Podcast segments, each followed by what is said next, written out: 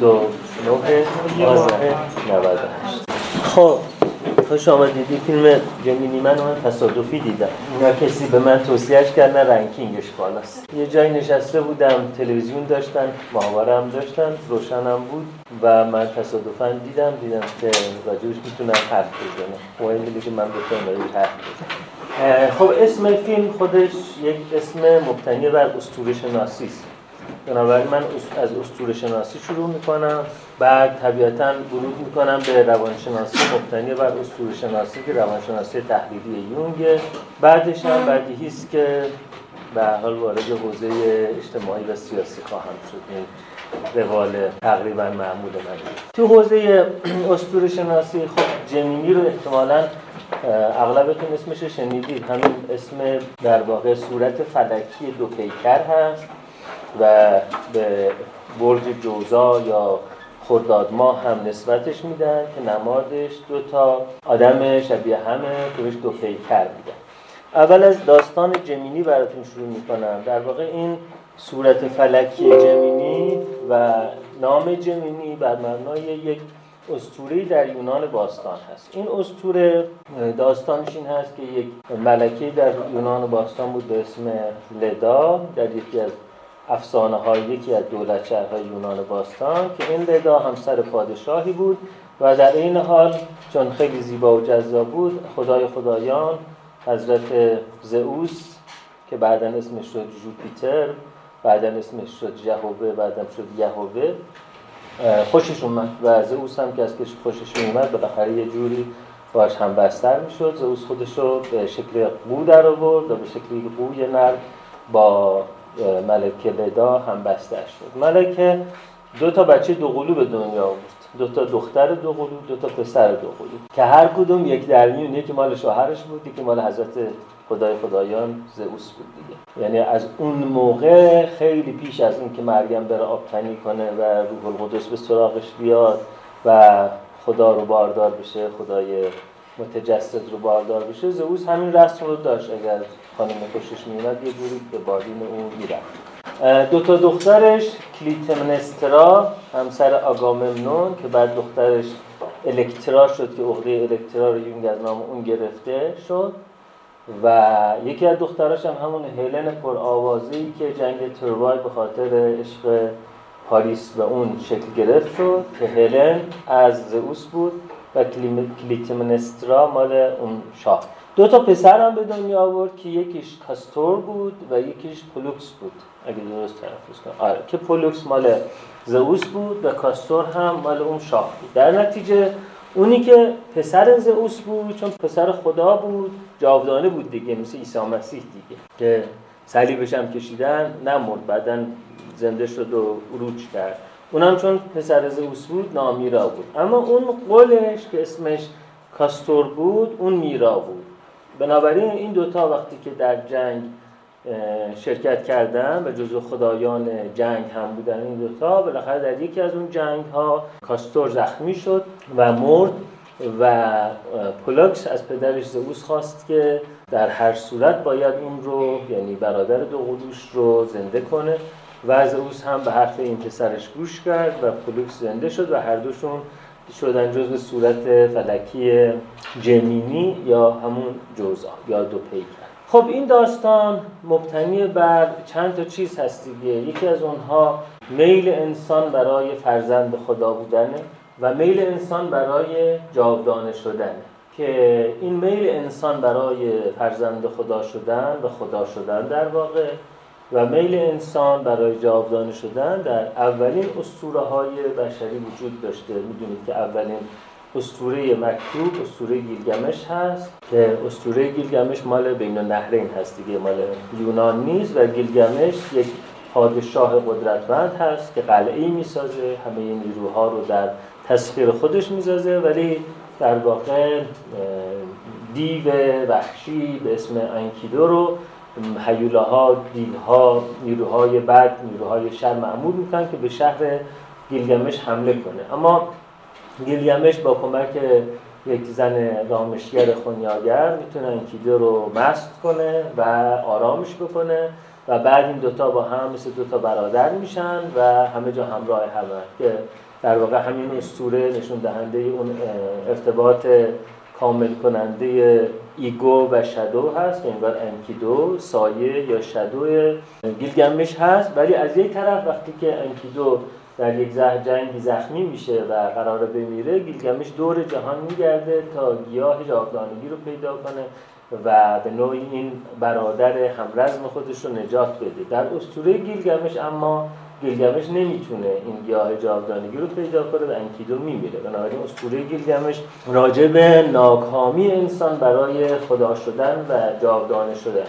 اما در اسطوره پلوکس و کاستور این اتفاق میفته یعنی یکی از این دو قلوها که فرزند خدا هست فرزند زئوس هست می‌تونه اون یکی دیگه رو هم جاودانه کنه. و بعد اینها تبدیل میشن به خدایان جنگ و می‌دونید که بین فرزندان زئوس آرس یا مارس که خدای جنگ هست تنها پسری است که خیلی محبوب زئوس هست. و ویژگی آرس چه ویژگی آرس اینه که یک سرباز جنگجوی همیشه آماده جنگیدنه که فکر نمی‌کنه برای چی میجنگه. فقط میجنگه. و جالب اینجاست که زئوس این پسرش رو دوست داره بین پسران مختلفی که داره عزیز دردونش این هست.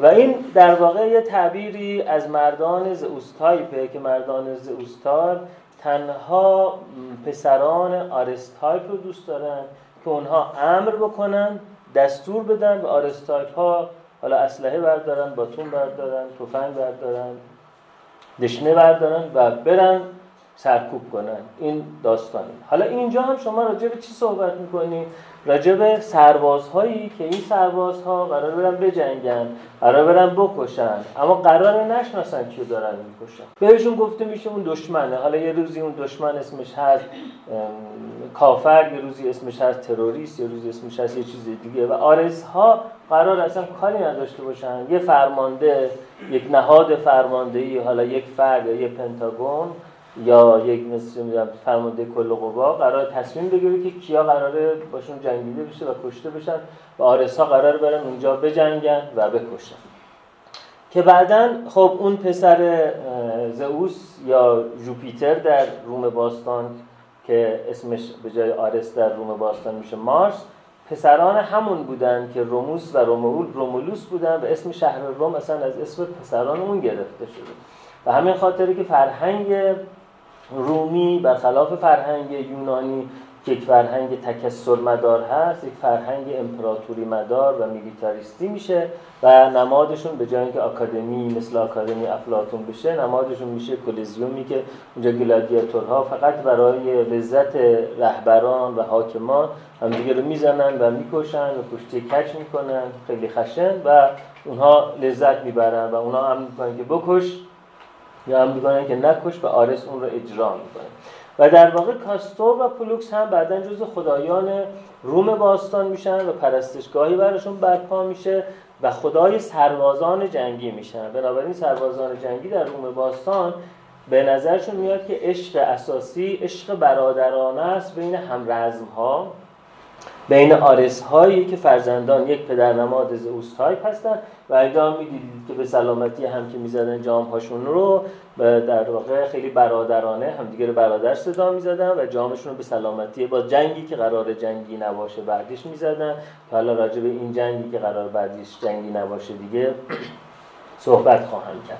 خب بنابراین این داستان به نوعی نشون میده سیستم های سیاسی Zeus type رو یا افراد Zeus type رو که دنبال سربازان جنگی Ares type ی هستند که اونها از حیث عاطفی به جز ارتباط برادرانه در میدان جنگ اون هم به دستور حضرت رهبر چیز دیگری رو به رسمیت نمی‌شناسن. و همین خاطره که در واقع اون کلون شده ای که از این سرباز می‌سازن اصلا هیچ ارتباط عاطفی نمی‌تونه بگیره.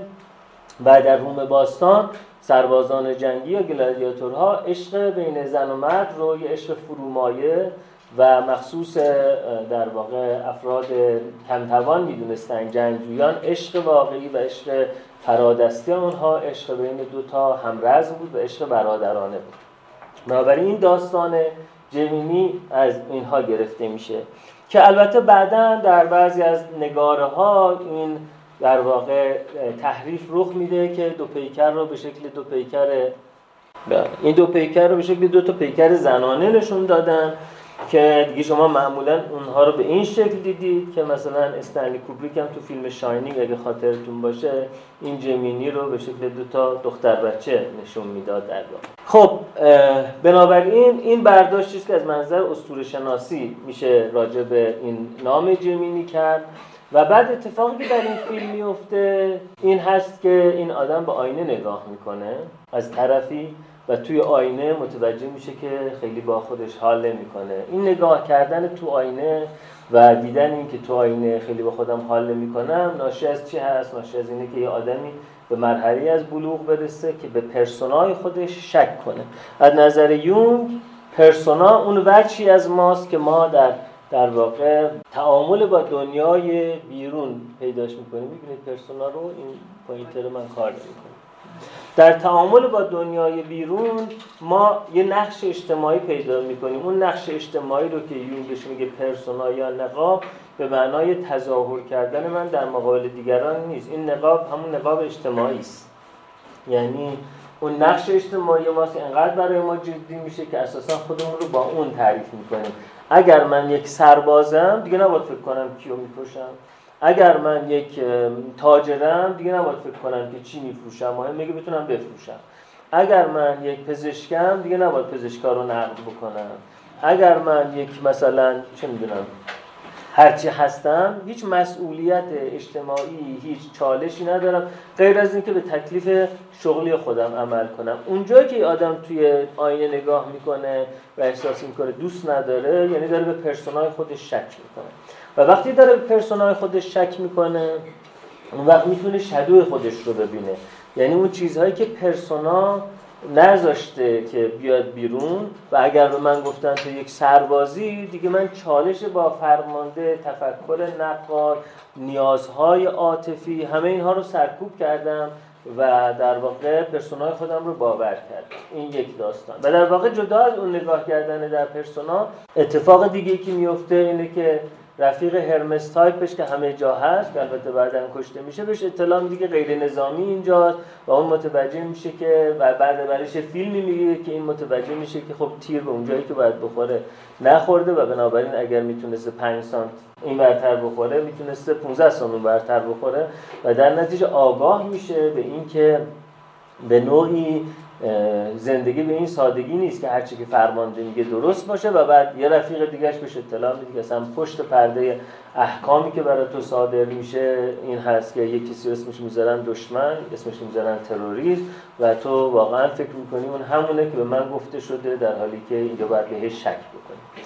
خب بنابراین این آرس در واقع با شک کردن به نقش آرسی خودش از آرس بودن در میاد و از آرس بودن می‌خواد بازنشسته بشه.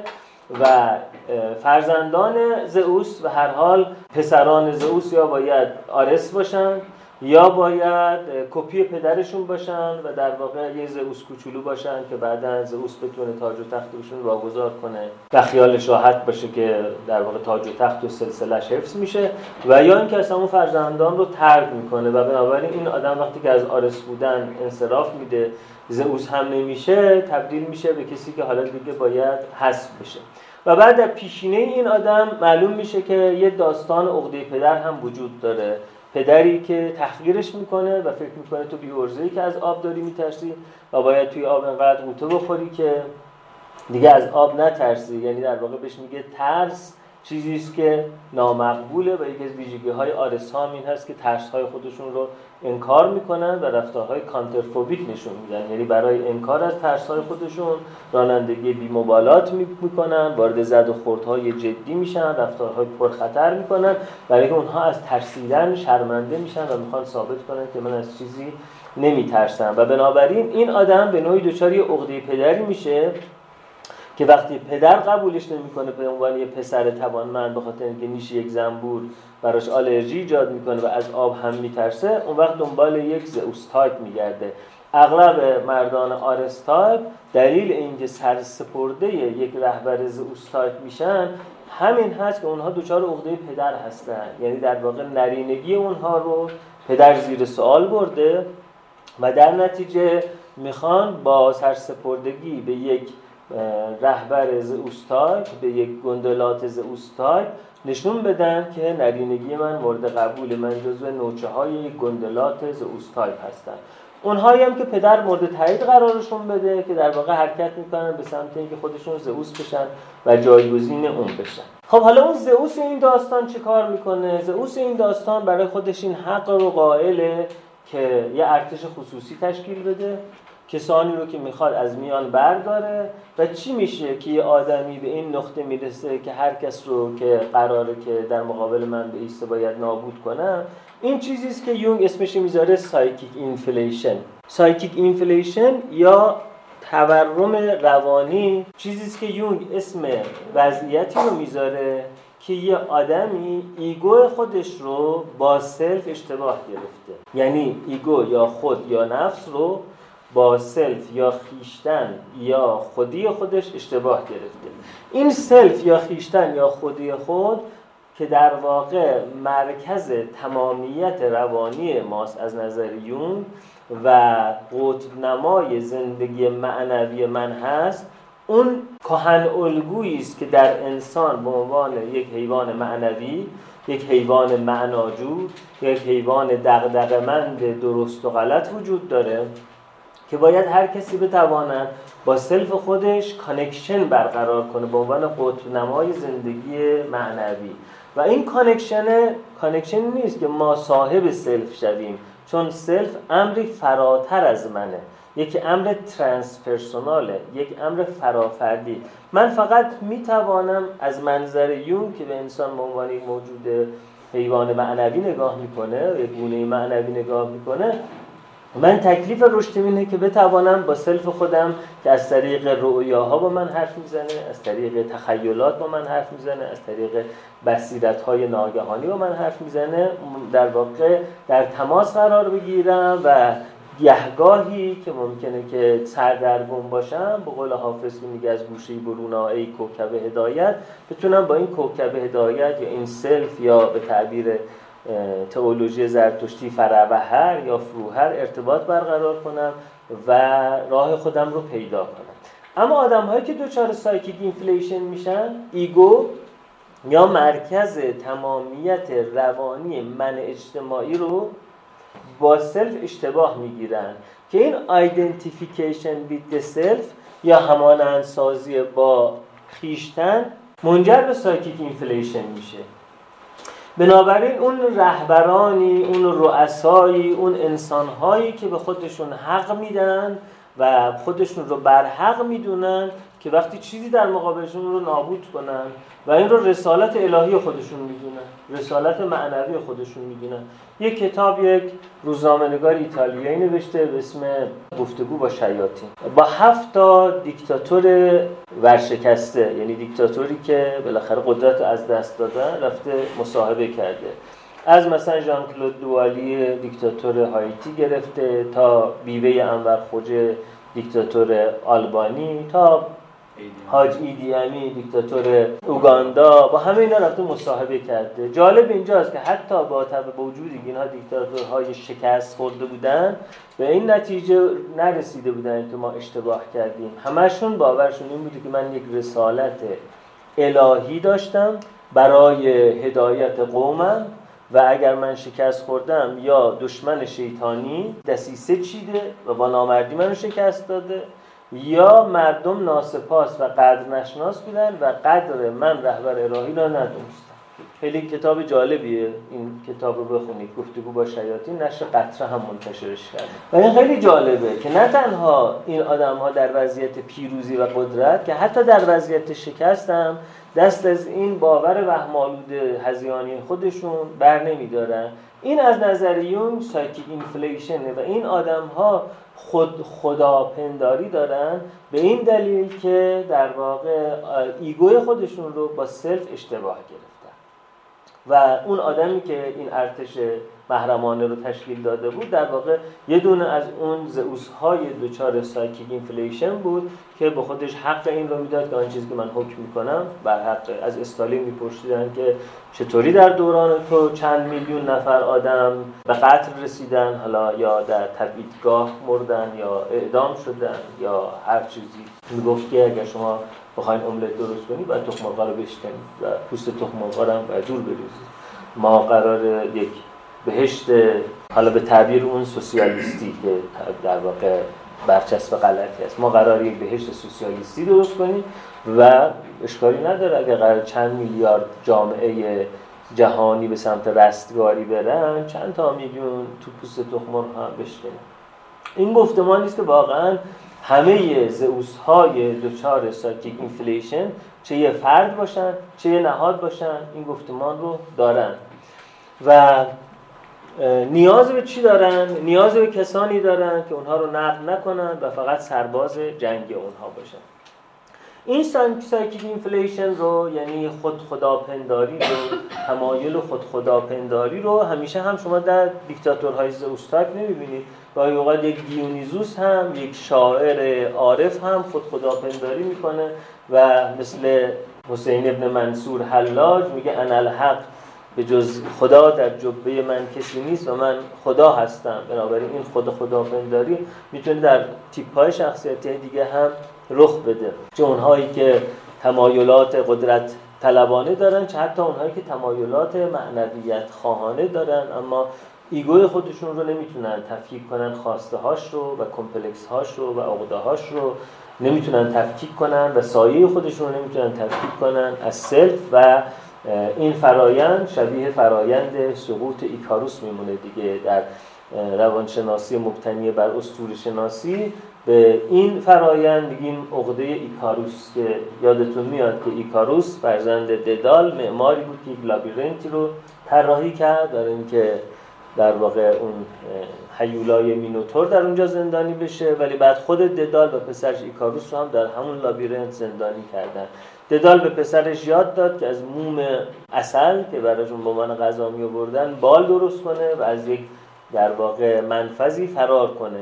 ایکاروس تونست با این بالهای مومی از اون لابیرنت مینوتور فرار کنه. اما وقتی که فرار کرد به جایی که در اولین جزیره فرود بیاد و پاهاش رو روی زمین بذاره چیکار کرد؟ خورشید رو که دید وسوسه شد که بره به خورشید بپیونده. و وقتی که به خورشید نزدیک شد این بالهای مومی آف شد و در عمیقترین قعر تاریکی اقیانوس سقوط کرد. و این استوره بیان کسانی است که تصور می‌کنن که می‌تونن به الوهیت برسن انسانی جاودانه و بدون اشتباه و کامل بشن و در نگاه کردن به اون خورشید یادشون میره که ما انسانی هستیم که بال واقعی نداریم و باید حواسمون باشه که پاهامون رو زمین باشه. و در نتیجه اینها سقوط می‌کنن. این نقاش معروفی هست تحت عنوان مویه بر ایکاروس که ایکاروس بعد از اینکه به عمق اقیانوس فرو سقوط کرده و مرده این سیرن ها یا اون پری های دریایی دارن براش آواز می‌خونن و نغمه سر میدن و براش سوگواری می‌کنن که در یکی از موزه های لندن این تابلو وجود داره. به حال این داستان complex ایکاروس رو یونگ میاره راجبش این صحبت رو می‌کنه که چه عواقب اجتماعی می‌تونه داشته باشه complex ایکاروس و psychic inflation. برای اینکه به آدم ها تذکر بده راجع به این ماجرا میگه وقتی که خدایان به سراغ تو میان و به تو مأموریتی میدن به خدایان یادآوری کن. بگو که من نیاز به کارت پایان خدمت دارم من نیاز به گواهینامه رانندگی دارم من نیاز به غذا دارم. یعنی هر وقتی که فکر می‌کنی خدایان تو رو مبعوث کردن باید یادآوری کنی بگو من هم همون آدمی هستم که اگه لوبیا بخورم نفخ می‌کنم. اگه دوغ بخورم ترشم میشه. اگر نمی‌دونم شبی خوابی بکشم فردا خلوچل میشن اگه قند خونم بیفته عصبانی میشن به خدایان یادآوری کن. با تنز یونگ رو میگه در سخنرانی های خودش راجع به زرتشت نیچه که در کتاب سمینار یونگ درباره زرتشت نیچه به فارسی هم ترجمه شده و نشر قطع منتشرش کرده. و علاوه بر این چیز دیگری که در این کتاب میگه میگه که اگر یک روزی استاد معنوی پیدا کردی بهش بگید پرواز کن. اگر پرواز کرد اون وقت خودتون رو سرسپرده اون کنید. اگر استاد معنوی نتونست پرواز کنه خودتون سرسپرده اون نکنید. یک تستی می‌ذاره که خب علل قاعده غیر از افسانه ها جای دیگه اون تست تحقق پیدا نمی‌کنه و در نتیجه در این کتاب چنین در واقع سمیناریوم راجع به زرتشت نیچه راجع به psychic inflation هم تذکر میده هم راجع به سرسپرده یک آدمی که دچار psychic inflation میشه تورم روانی میشه تذکر میده. و بعد در جاهای پراکنده ای راجع به شکلگیری فاشیسم در قرن بیستم اروپا صحبت می‌کنه که ولادیمیر والتر اوداینیک در کتاب یونگ و سیاست اون صحبت های پراکنده رو جمع آوری می‌کنه و در واقع یون اونجا میگه که شکلگیری فاشیسم در اروپا ناشی از این فرایند بود که یه سری مردمی که مسیح خودشون رو گم کرده بودن با مقدسات قبلی خودشون رابطهشون قطع شده بود و دنبال یک خدا یا نماینده خدا در زمین میگشتن. وقتی یه آدمی رو دیدن یا یه آدم رو دیدن که دوچار ساکیک اینفلیشنن که در واقع ناخداگاه مثل هیپنوتیزم های توی کارتون ها نه هیپنوتیزم های واقعی اینجوری خوابگردانه به دنبال اون آدم دچار psychic inflation راه افتادن. و در واقع شکلگیری یک استبداد خطرناک و فاشیست رو یونگ ناشی از این می‌دونه که یک سری افرادی هستن که خودشون رو عوامی می‌دانند که باید یک رهبری کله ما بشه و برای ما فکر کنه و برای ما تصمیم بگیره. اسم اینها رو می‌ذاره مسایکی یا روان توده‌ای. یعنی کسانی که دنبال رهبر و راهنمایی میگردن که دیگه اون فکر کنه و اینها نیازی به فکر کردن و چالش نداشته باشن. یک جمعیت میلیونی در واقع عوامی که دنبال خواصی میگردن که برای اونها نظر بدن و یک فردی که خودش رو خاص الخواص می‌دونه و دوچار سایکین اینفلیشنه این فرایند شکلگیری فاشیست در اروپا در قرن بیستم. و در واقع باورهایی که به مردم میگه که عقل عقلا دولیا و عقلها بر مثال اشتران تا انتها. اینو کی میگه؟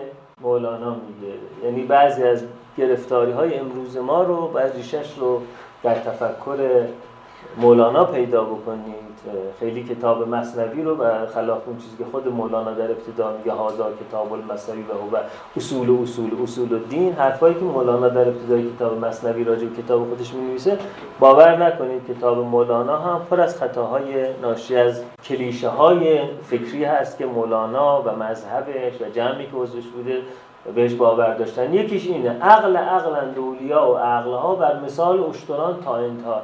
یه سری آدم هستن که اینا اولیاء الله عقل عقول اینان عقلای ما عقل شطوریه.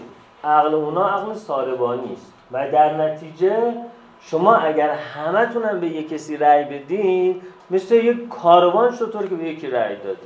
اما اولیایی یه رأی بیشتر ندارن. اما اون رأی رو وقتی که میدن بقیه شطورا بر دنبال ساربان را بیفتن. این نوع تفکر تفکر دنبال یک رهبر فرزانه گشتن که با بیانات داهیانه خودش حرف آخر رو بزنه و فصل‌الخطاب رو بزنه در یک جمعیت انبوه psychic inflation که عمدتا هم از نظر تیپ شناسی شخصیتی آرسی هستند که اگر این آرس آرس خامی باشه تبدیل میشه به همون چیزی که ما بهشون میگیم طبقه اوباش. و این طبقه اوباش دلشون می‌خواد راه بیفتن دنبال یک چنین کسی.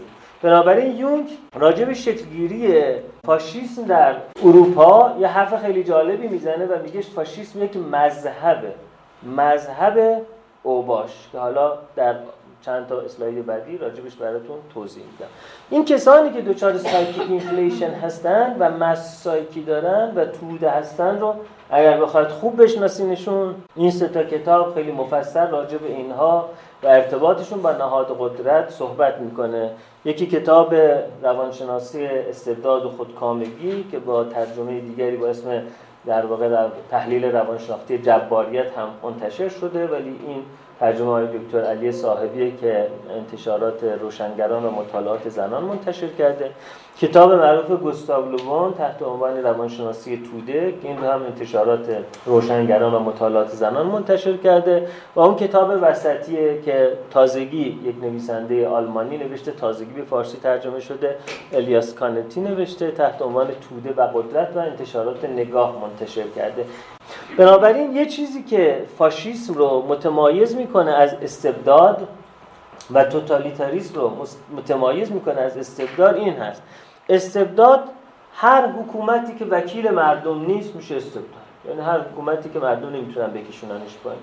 حالا چه آل سعودی باشه که یک روزی در یک جنگی با حمایت انگلیسی ها بر بقیه قبایل پیروز شدن و حالا بچه هاشون چون از تخم جناب مثلا سعود ابن عبدالعزیز یا هر کسی هستن حق این رو دارن که حکومت کنن و کسی نمی‌تونه بکشونشون پایین چه هر کسی دیگری. اما فاشیسم و توتالیتاریسم تفاوتی با استبداد داره. در استبداد حاکم مقدس نمیشه. مردم میگن گردنش کلفته. رفته چاه نفت رو گرفته با قدرت های خارجی هم تبانی کرده باج اونها رو هم میده اصلا هم داره ما رو سرکوب می‌کنه این میشه استبداد. ما چاری جز اطاعت نداریم چون زورمون نمی‌رسه. اما هر زمانی که اون رهبر و اون حکومت مستبد یه هاله‌ای از تقدس دورش کشیده شد دیگه این از استبداد یا حکومت authoritarian یه پله خطرناکتر میشه. چون جدا از هژمونی و سیطره اقتصادی و نظامی یه سیطره دیگه ای داره به اسم cultural hegemony یا سیطره فرهنگی. این سیطره فرهنگی چگونه اتفاق میفته یک رهبر یا یک گروهی که دچار psychic inflation هستن حکومت رو مقدس می‌دونن و به نوعی دولت به جای کلیسا میشینه. دولت حکومت نماینده خدا در زمین میشه و به جای وکیل مردم بودن ولی مردم می‌دونه خودش رو. و واقعا هم چنین سایکیستان که psychic inflation دارن باور این رو دارن که ما اشتباه نمی کنیم ما تصمیماتمون تصمیمات الهی است. حالا با هر ای که تصمیم می‌گیرن فکر می‌کنن تصمیماتشون تصمیمات خطا ناپذیره همون کتاب گفتگو با شیاطین ریکاردو اوریزیو تصویر اونها رو نشون میده. و این حکومت مقدس اون وقت خب طبیعتا خردمندان و فیلسوفان و نقادان و ادیبان که دنبالش راه نمیفتن کیا دنبالش راه میفتن همون RS type های اوباش دنبالش راه میفتن چرا برای اینکه این آرستایپ های اوباش دنبال یک سر زئوسی میگردن که به جاشون تصمیم می‌گیره و حکومت مقدس اوباش رو بهشون تعمید میده. یعنی میگه همین که شما سربازان حضرت ولی امر باشید شما مقدسید. یعنی اوباشایی که تا حالا اگر دور هم جمع می شدن مردم می‌گفتن لاتا جمع شدن حالا دور هم جمع میشن در یک کار مقدس و اینها هم نیاز دارن که اصلا حرکت های توده ای بکنن. یعنی همیشه دوست دارن دور هم باشن بچه ها رفقا دور هم باشن. حالا چه توی عرض کنم خدمتتون که هر پایگاهی پایگاه های مختلف اینا از دور هم جمع بودن خوششون میاد از دعوا کردن خوششون میاد از فکر نگردن خوششون میاد. بعد اینا میشن اون لشکر مقدسی که وقتی هیچ احساس گناهی دیگه نمی‌کنن در اینکه بزنن و بکوبن و سرکوب کنن اینا خطرناکتر از یک گارد شاهنشاهی میشن و اون گارد شاهنشاهی حاله قدسی رو دور اون نهاد رهبری خودش نمی‌بینه. اما اینها حاله قدسی رو دارن دور اون می‌بینن. بنابراین اینها هم دیگه با خیال راحت توی آینه که نگاه می‌کنن از خودشون خجالت نمی‌کشن. یعنی این سرباز برای این باید نابود می‌شد که تو آینه که نگاه می‌کرد از خودش خجالت می‌کشید اما اینها تو آینه نگاه نمی‌کنن. اینها توده ای توی آینه نگاه می‌کنن. یعنی وقتی ازشون می‌پرسی که تو کی هستی میگه من عضو فلان چیزم. عضو اس اس هم. حالا عضو هر چیزی. عضو سپاه محافظان هستم. در واقع ترجمه اس اس هم نگاه کنید هست سپاه بله نگهبان. دقیقا ترجمه اس اس همینه به زبان آلمانی. من عضو اونم و چون من عضو اونم من تقدس پیدا می‌کنم بعد جنگ های اینا میشه جنگ مقدس جنگ صلیبی.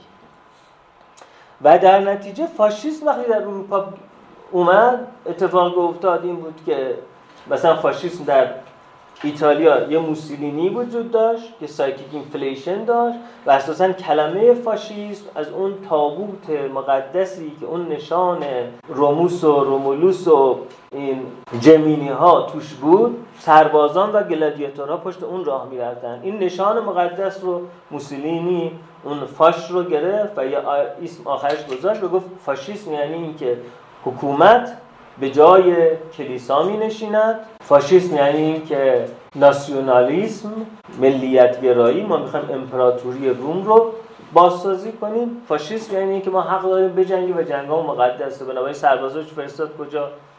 فرستاد آفریقا رو بگیرن لیبی رو بگیرن اتیوپی رو بگیرن. بابا تو چه کار آفریقا داری؟ و امپراتوری روم باستان تا اونجا می‌رفت. کتابای تاریخ دبستان زمان من و زمان بچه های من یه نقشه های توش داشت. ایران در عصر حخامنشی. بعد ایران از هند تا مصر. ایران در عصر اشکانی. این ناسیونالیسم بیماره که زمینه فاشیسم رو فراهم می‌کنه. مثلا ایران در از هخامنشی معنا پیدا نمی‌کنه. مملکت به معنای مدرن قضیه قبل از فتح شاه وجود نداشته. مملکت اساسا حتی در اروپا از اصل صنعتی شدن و شکلگیری بورژوازی اتفاق افتاد. اگر اینجا مال فلان اشراف زاده ها بوده. اینها هم سربازان فلان اشراف زاده بودن. مملکتی وجود نداشته. یک سردار گردن کلفتی حالا چه سردار اشکانی چه ساسانی چه هخامنشی می‌رفته یه جاهایی رو می‌گرفته با سرکوبم می‌گرفته دیگه نمی‌رفته نوازش رو کنه. حالا اگر یه فرمانی هم صادر میگرده که مردم هر کیو خواستن عبادت بکنن به این معلوم معنی نیست که رفته اونا رو با نوازش گرفته. تا جایی که تونسته کشته وقتی گفتن آقا ما سرسپرده ای تویم تو چی میفرمایی؟ همه اینا مال تو. خیلی خوب هر خدایی می‌خواین عبادت بکنین فقط هر چی که من لازم دارم برای من بفرستید. بنابراین اساسا این نقشه های گنده زمین ساز فاشیستن موسولینی هم آمد امپراتوری روم باستان رو احیا کنه. یه عالم اوباش هم جمع شدن با احساسی که دارن جنگ صلیبی می‌کنن رفتن آفریقا رو یه جاهایی رو گرفت و امپراتوری مقدس ناسیونالیسم مقدس. نازی ها در آلمان آمدن نژاد خودشون رو مقدس کردن. نژاد مقدس و نژادهای خبیث و جنگ نژادی رو انداختن و اون جنگ نژادی رو در واقع مقدسش کردن. بنابراین اولین کسانی که در اس اس گرد هم آمدن اوباش RS type ی بودن که دنبال این میگشتن که برن جنگ مقدس بکنن. یونیفرم بپوشن اسلحه بدن دستشون با همدیگه راه برن با همدیگه رژه برن با همدیگه برن کتاب سوزی کنن با همدیگه برن موزه ها رو بسوزونن. اول میلیشیا بودن در واقع.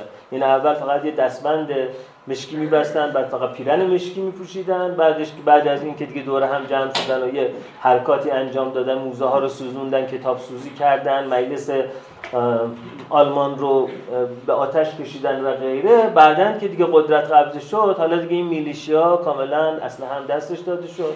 تبدیل شدن به یک نیروی مسلح و یک گاردی و یک سپاهی به موازات ارتش ملی آلمان که تفاوتشون با ارتش ملی آلمان این بود که جنگ رو مقدس می‌دونستن جنگ برای پیشوا رو مقدس می‌دونستن.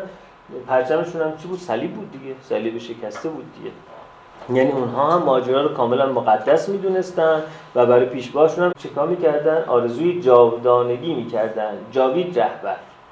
این تقاضای جاودانگی یعنی در واقع او رو خدا میپنداشتن. و او هم خودش رو شکست ناپذیر می‌دونست. بنابراین در حالی که از چند جنبه داشت میجنگید پیمان سال صلح خودش رو با استالین شکست و وارد جنگ با روسیه شد و همون وارد جنگ با روسیه شدن زمین ساز سقوطش رو فراهم کرد. اصلا فکر نمی‌کرد که نتونه در سه تا جبهه چهار تا جبهه بجنگه. یعنی خود خداپنداری چنین توتالیتاریسم باز یک ویژگی دیگه داره و اون ویژگی این هست که توتالیتاریسم ادعاهای جهانی داره. دیگه نمیگه نژاد ما برتره ما فقط قرار تسلط پیدا بکنیم.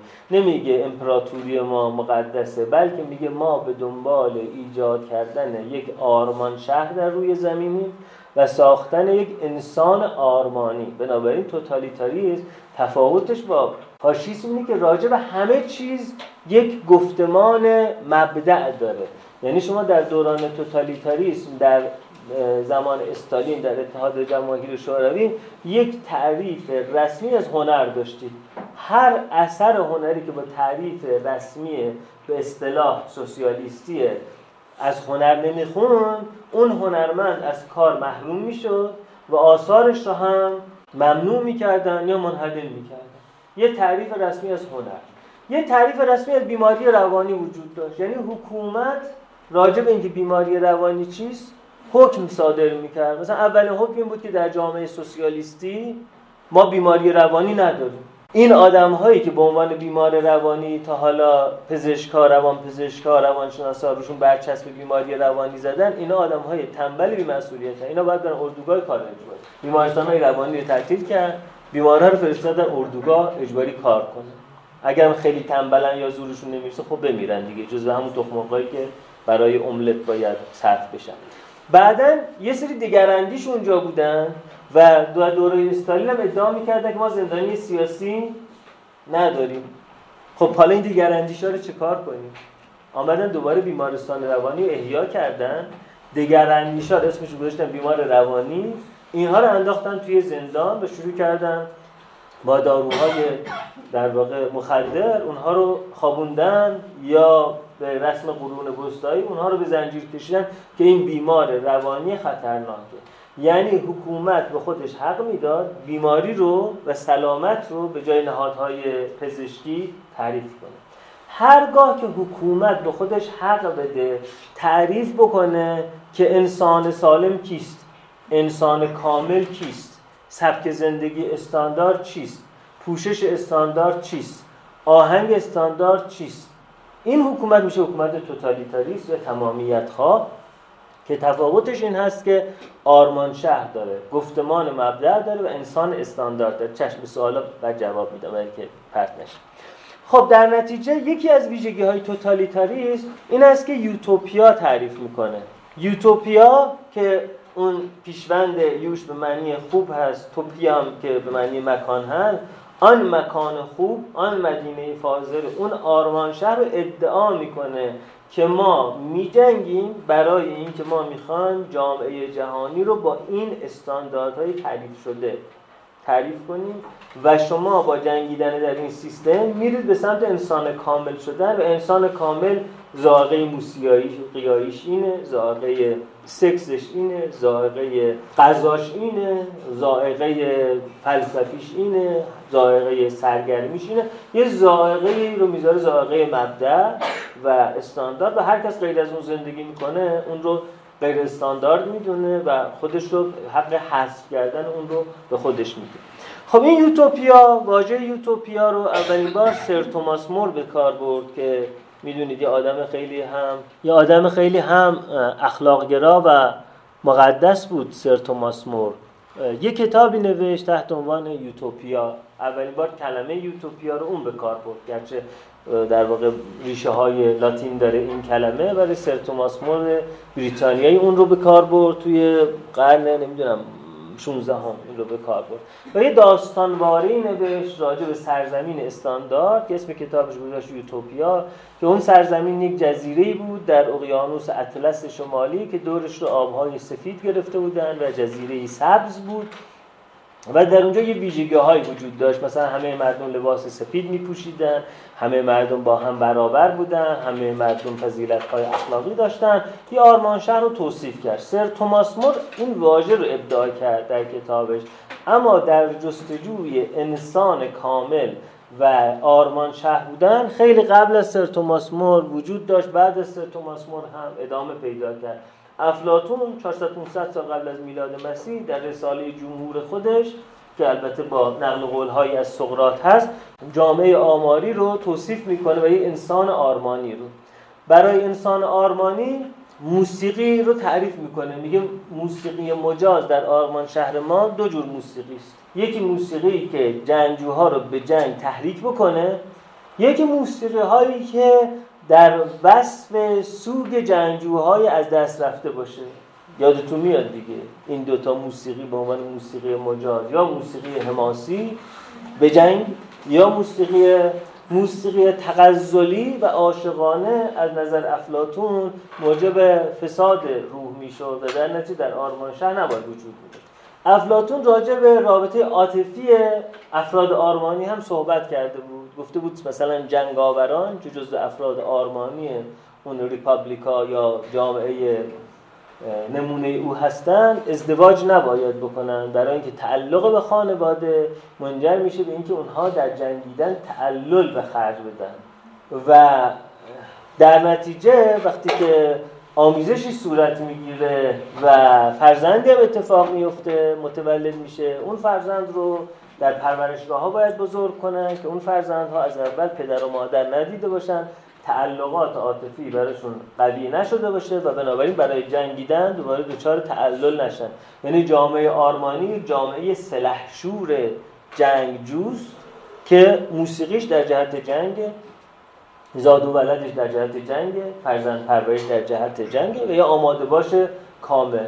یه طبقه هم وجود دارن بالاتر از طبقه جنگاوران که طبقه حکما هستند که این حکما کسانی هستند که اونها می‌تونن باطن امور رو ببینن. از قار ظاهر امور بیرون بیان و در نور روشنای حقیقت حقیقت جهان مسل رو ببینن و اونها راهنمای بقیه باشن. و بین اون حکما هم یکی میشه احکم الحکما. و اون احکم الحکما در واقع در مواقعی که بین حکما اختلاف نظر باشه رأی نهایی رو صادر می‌کنه و بر بقیه امت اینه که از او تبعیت کنه. این افلاطون 500 سال قبل از میلاد مسیح این رو زده بود. یعنی یوتوپیا و انسان آرمانی انسان آرمانی و جامعه آرمانی. و خیلی های دیگه مثلا کتاب آینده طلایی اوشو. اوشو در آینده طلاییش یک یوتوپیا راجبش صحبت کرده راجب آموزش پرورشش نظر داره راجب موسیقیش نظر داده راجب الگوی خانواده نظر داده و مثلا میگه در یوتوپیای ما یا جامعه طلایی ما سه تا نهاد نباید وجود داشته باشه. یکیش آموزش و پرورشه یکیش مذهبه یکیش دولته. و چجوری میشه یه جامعه مثلا بدون دولت وجود داشته باشه؟ یعنی یه قصه هایی راجع به آرمان شهری که واقعا با بالهای مومی ایکاروس قرار جامعه بشری به خورشید برسه. و psychic inflation و آماس ego وقتی رخ میده که ما shadow ی خودمون رو نبینیم. که میشل دو مونتنی فیلسوف فرانسوی فکر می‌کنم تو قرن 17 هم در کتاب رسالات یا اسه خودش وقتی راجع به نظریات فلسفی صحبت می‌کرد یه الگوی جدیدی ساخته بود. قبل از اینکه نظریه فلسفی خودش رو بگه راجع به وضعیت مزاجی خودش در اون روز صحبت می‌کرد. می‌گفت امروز که شکمم کار نکرده فکر می‌کنم که عدالت یعنی این.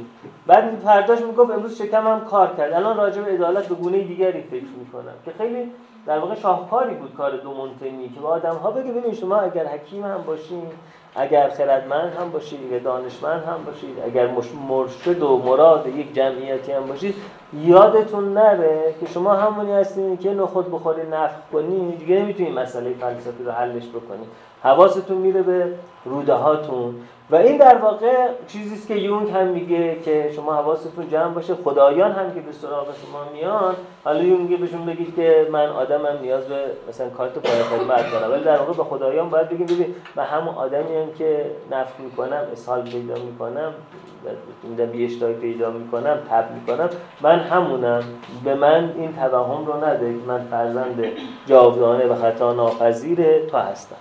خب به هر حال این داستان یوتوپیای افلاتون جالبه که حتی انقدر در حوزه علمی نفوذ کرد که یک آدمی کتابی نوشت تحت عنوان داستان جزیره خزرا و بعد مبنای کتاب افلاتون ادعا کرد که امام زمان و یارانش و زنانش و فرزندانش و نوهاش توی جزیره ای توی اقیانوس اطلس شمالی توی مثلث برمودا زندگی می‌کنن.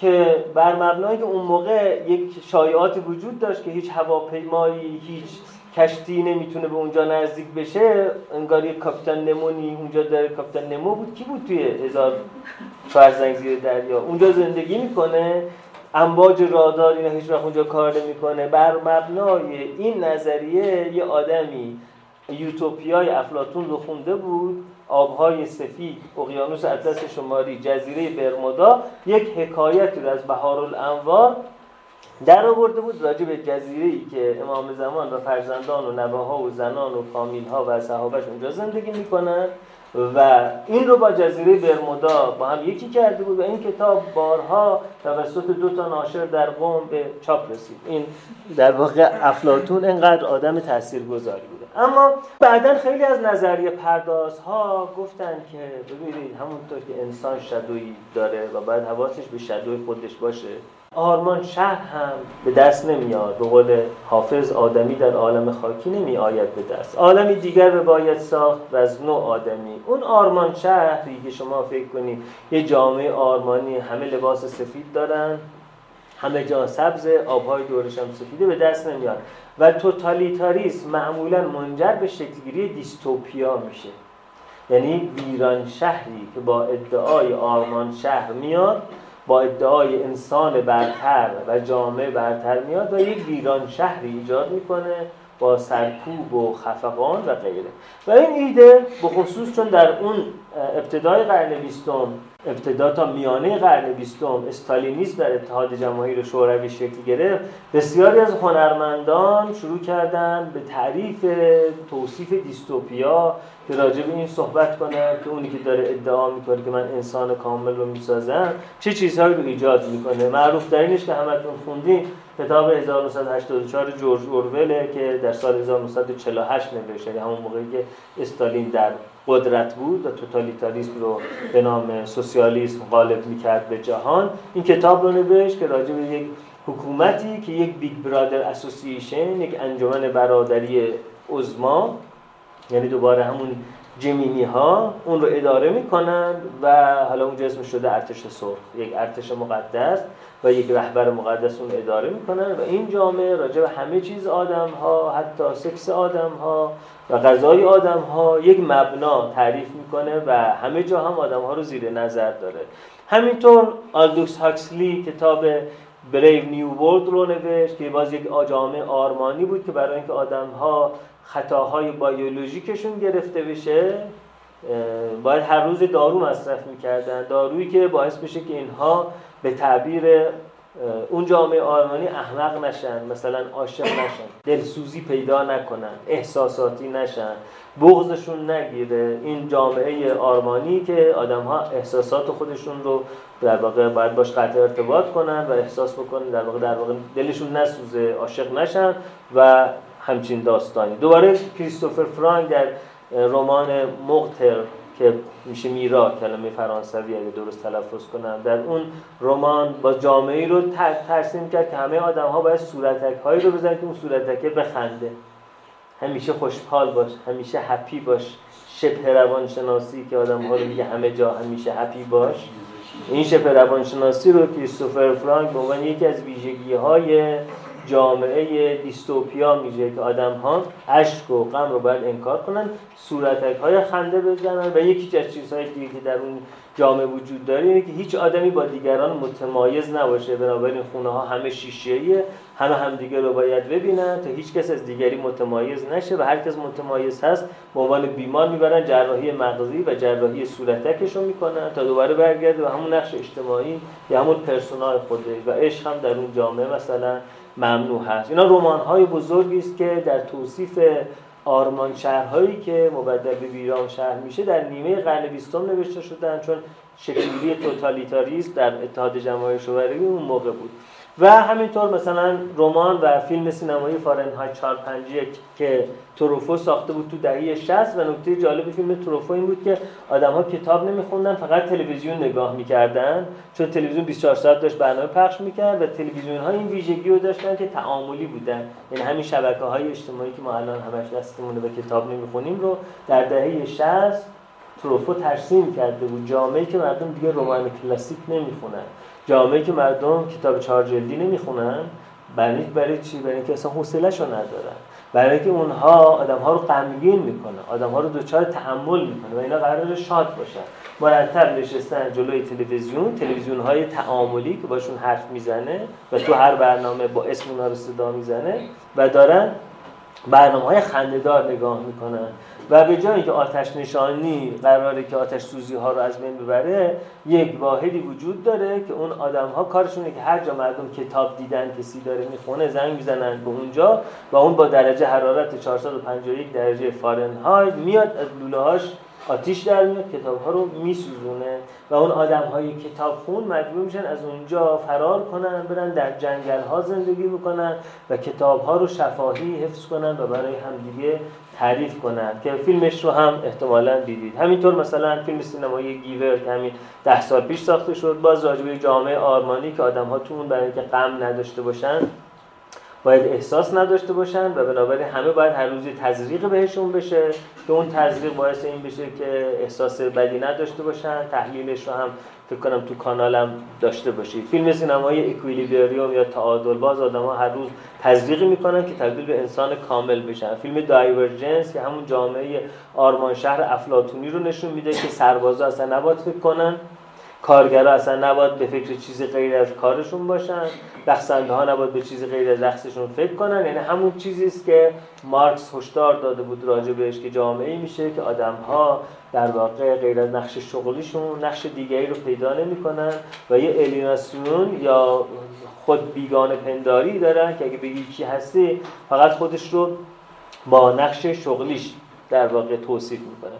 اما در واقع این همه که هالیوود داره راجع به دیستوپیاها و آرمان شهرها فیلم می‌سازه آدم ها رو متقاعد می‌کنه که خب پس اساسا جامعه کپیتالیستیک آمریکایی که به غلط ادعای لیبرالیسم می‌کنه ولی اساسا لیبرالیستیک نیست این جامعه جامعه ضد توتالیتاریسمه. در حالی که کپیتالیسم یک توتالیتاریسم بزک شده است. و اساسا اینکه اینقدر در هالیوود فیلم های حداقل 5 تا 6 تا فیلمش مال همین دهه اخیره فیلم های ضد دیستوپیایی ساخته میشه خودش در واقع انکار این که کپیتالیسم خودش یه دیستوپیاست و دیستوپیایی است که منتها ادعا می‌کنه که ما دیستوپیا نیستیم و انسان مبدع رو انسان استاندارد رو با چیزهای دیگه تعریف می‌کنه. حکومت نمیاد سرکوب کنه.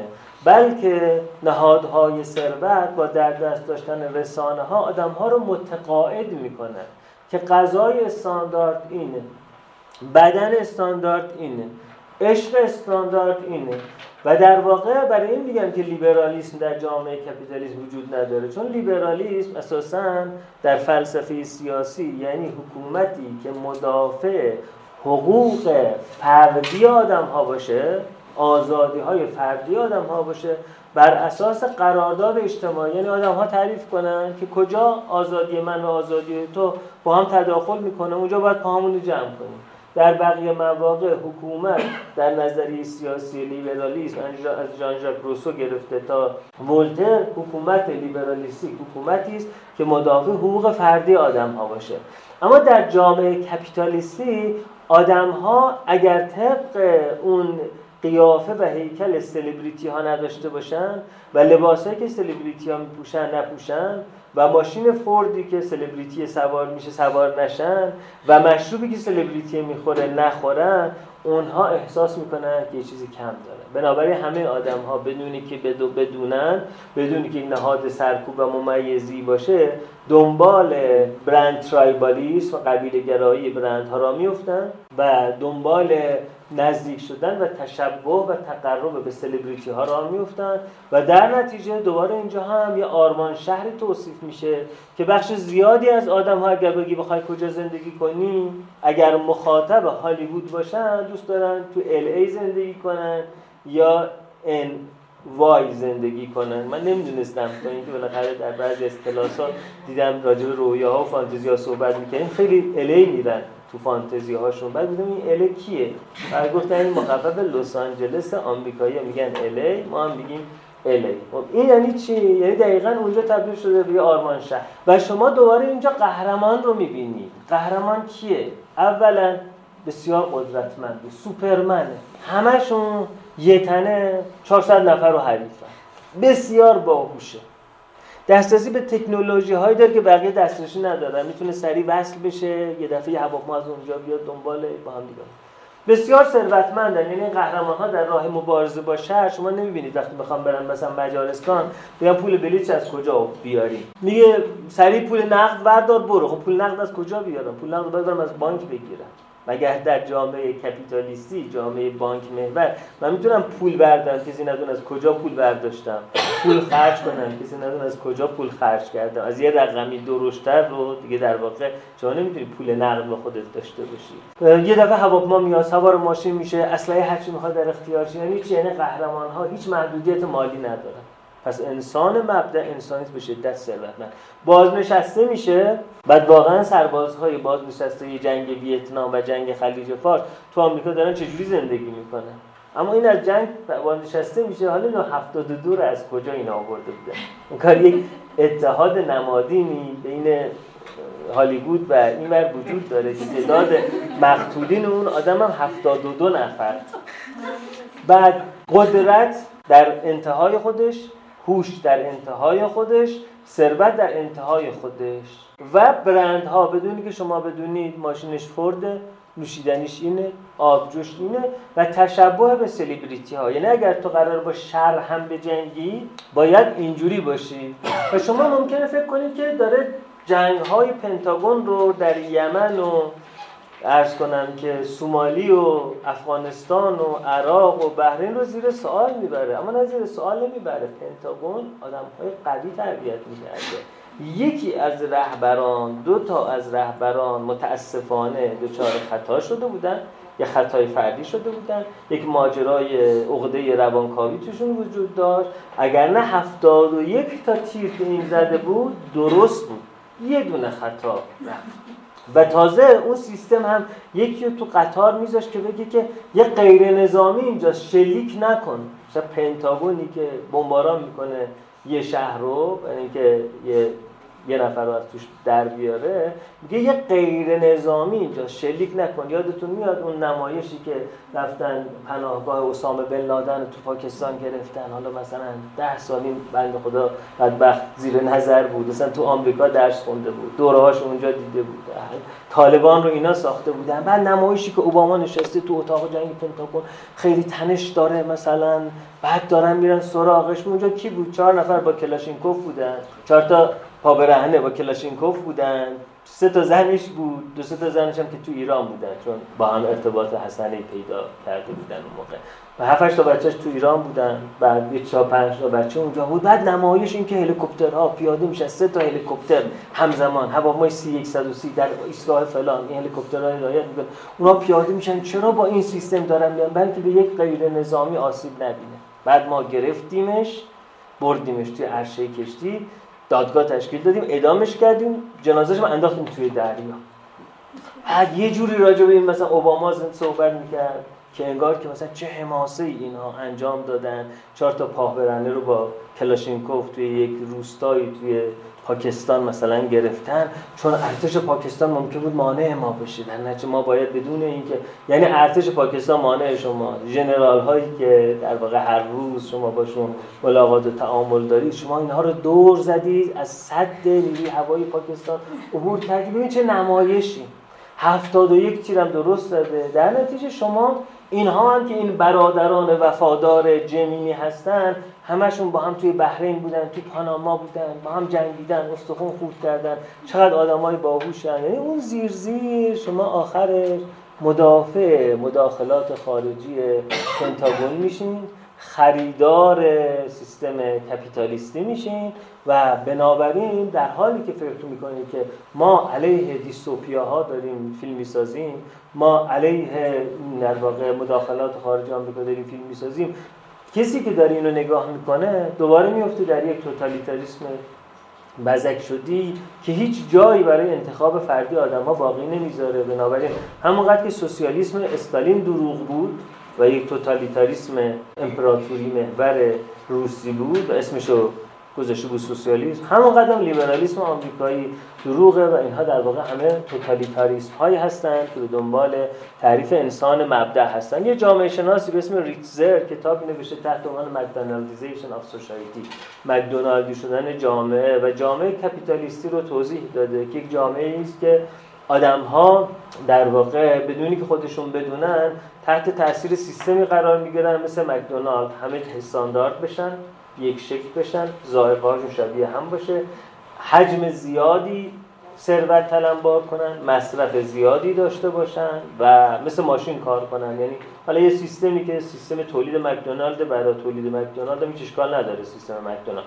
اما جامعه که دچار مکدونالدیزیشن میشه در واقع یه توتالیتاریسم نیست منتها توتالیتاریسم که در واقع خیلی پنهان هست و آدما متوجهش نیستن که اصلا اساسا تفریحش مثلا بر اساس آنچه تو تلویزیون دیده اینه که بشینه سریال نگاه کنه یه مثلا تن کوکا تو این دستش باشه یه ظرف بزرگ سیب زمینی سرخ کرده تو این دستش باشه و فکر می‌کنه که همین یعنی خوشگذراندن و زندگی کردن و الگوی زندگی. و در واقع نکته جالب اینه که دقیقا مثل سیستم 1984 جورج اورول در جامعه capitalist ی حتی برای سکس هم porn star ها الگویی رو تصور می‌کنن که آدما همیشه دارن دنبالش میدون با جراحی پلاستیک با دارو با لوازم آرایشی هیچ وقت به اونها نمی‌رسن چون اونها edit شدن.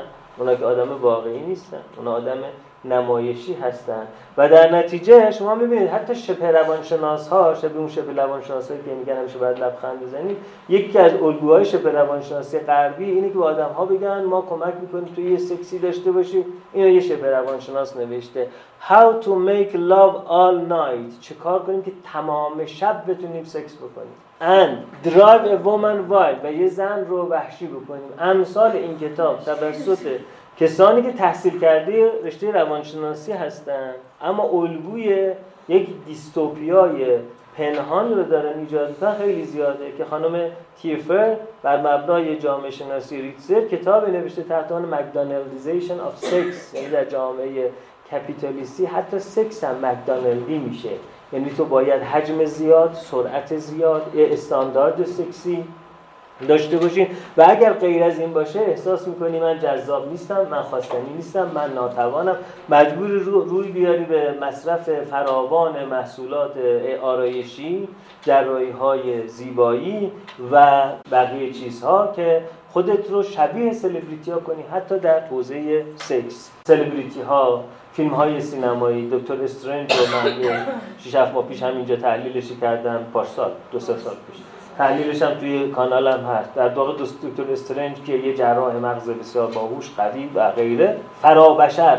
بعد تازه تو دنیای معنوی هم که وارد میشه اونجا کشف میشه که این تو دنیای معنوی هم همینی که پولدارترین آدم و باهوشترین آدم و قوی ترین آدمه همین تو دنیای معنوی هم در واقع رسالت الهی بر دوش این هست که در مقابل دشمنانی که می‌خوان جهان رو در تسخیر شیطان در بیارن. بعد این دکتر استرنج ساعتش ساعت خاصیه ماشینش ماشین خاصیه. بنابراین ما برای شبیه شدن به دکتر استرنج مجبوریم بدویم دنبال برندهای خاصی از ساعت و ماشین و در واقع انسان مبدع جامعه سوسیال جامعه کپیتالیستی یه سایبورگه که در انتهای این فیلم شما که آخر کلونم کفایت نمی‌کرد. یه سایبورگ ساخته بودن. یعنی یک موجود زنده ارگانیسمی که بخش زیادی از بدنش در واقع مصنوعی هست و اون انسان مبدع فقط مگر یک سایبورگ باشه که شما بتونید این جاودانگی رو در اون داشته باشید. خب این در واقع تحلیل من و در این حال نقد من راجع به این فیلم بود و راجع به این بحث آرمان شهر و ویران شهر و سرمایهداری و اینها هم می‌تونید این یادداشت های من رو توی کانالم بخونید. اگر علاقه من بودید به حوزه اسطوره شناسی این داستان بیشتر نفوذ بکنید به طور خلاصه توی کتاب اسطوره های یونان و روم نوشته جوئل اسمیت ترجمه شهلا برادران خسرو شاهی نشر فرهنگ معاصر. می‌تونید راجبش بخونید اگر علاقه من بودی اسطوره گیلگمش رو بخونید به طور خلاصه چون مفصلش که کتاب گیلگمشه که خب من یکی که حوصله و وقت ندارم بخونمش اما به طور خلاصه فصل اول کتاب اقتصاد خیر و شر از گیلگمش تا وال استریت. نوشته توماس زلاچک رو می‌تونید بخونید. فکر کنم فرهنگ نشر نو منتشرش کرده باشه و بقیه کتاب هایی هم که راجع به روانشناسی توده و نخبه خودشیفته هست رو براتون گذاشتم. خب خیلی ممنون. من همینقدر حرف بیشتر از نتونستم. بله کامنت ها سوال ها نقد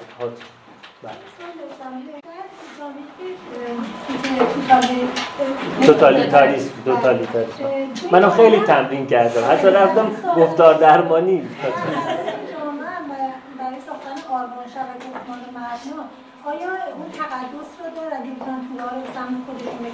بله در شروع کپیتالیسم آمریکایی یک کتاب از تحت عنوان ذهن و بازار.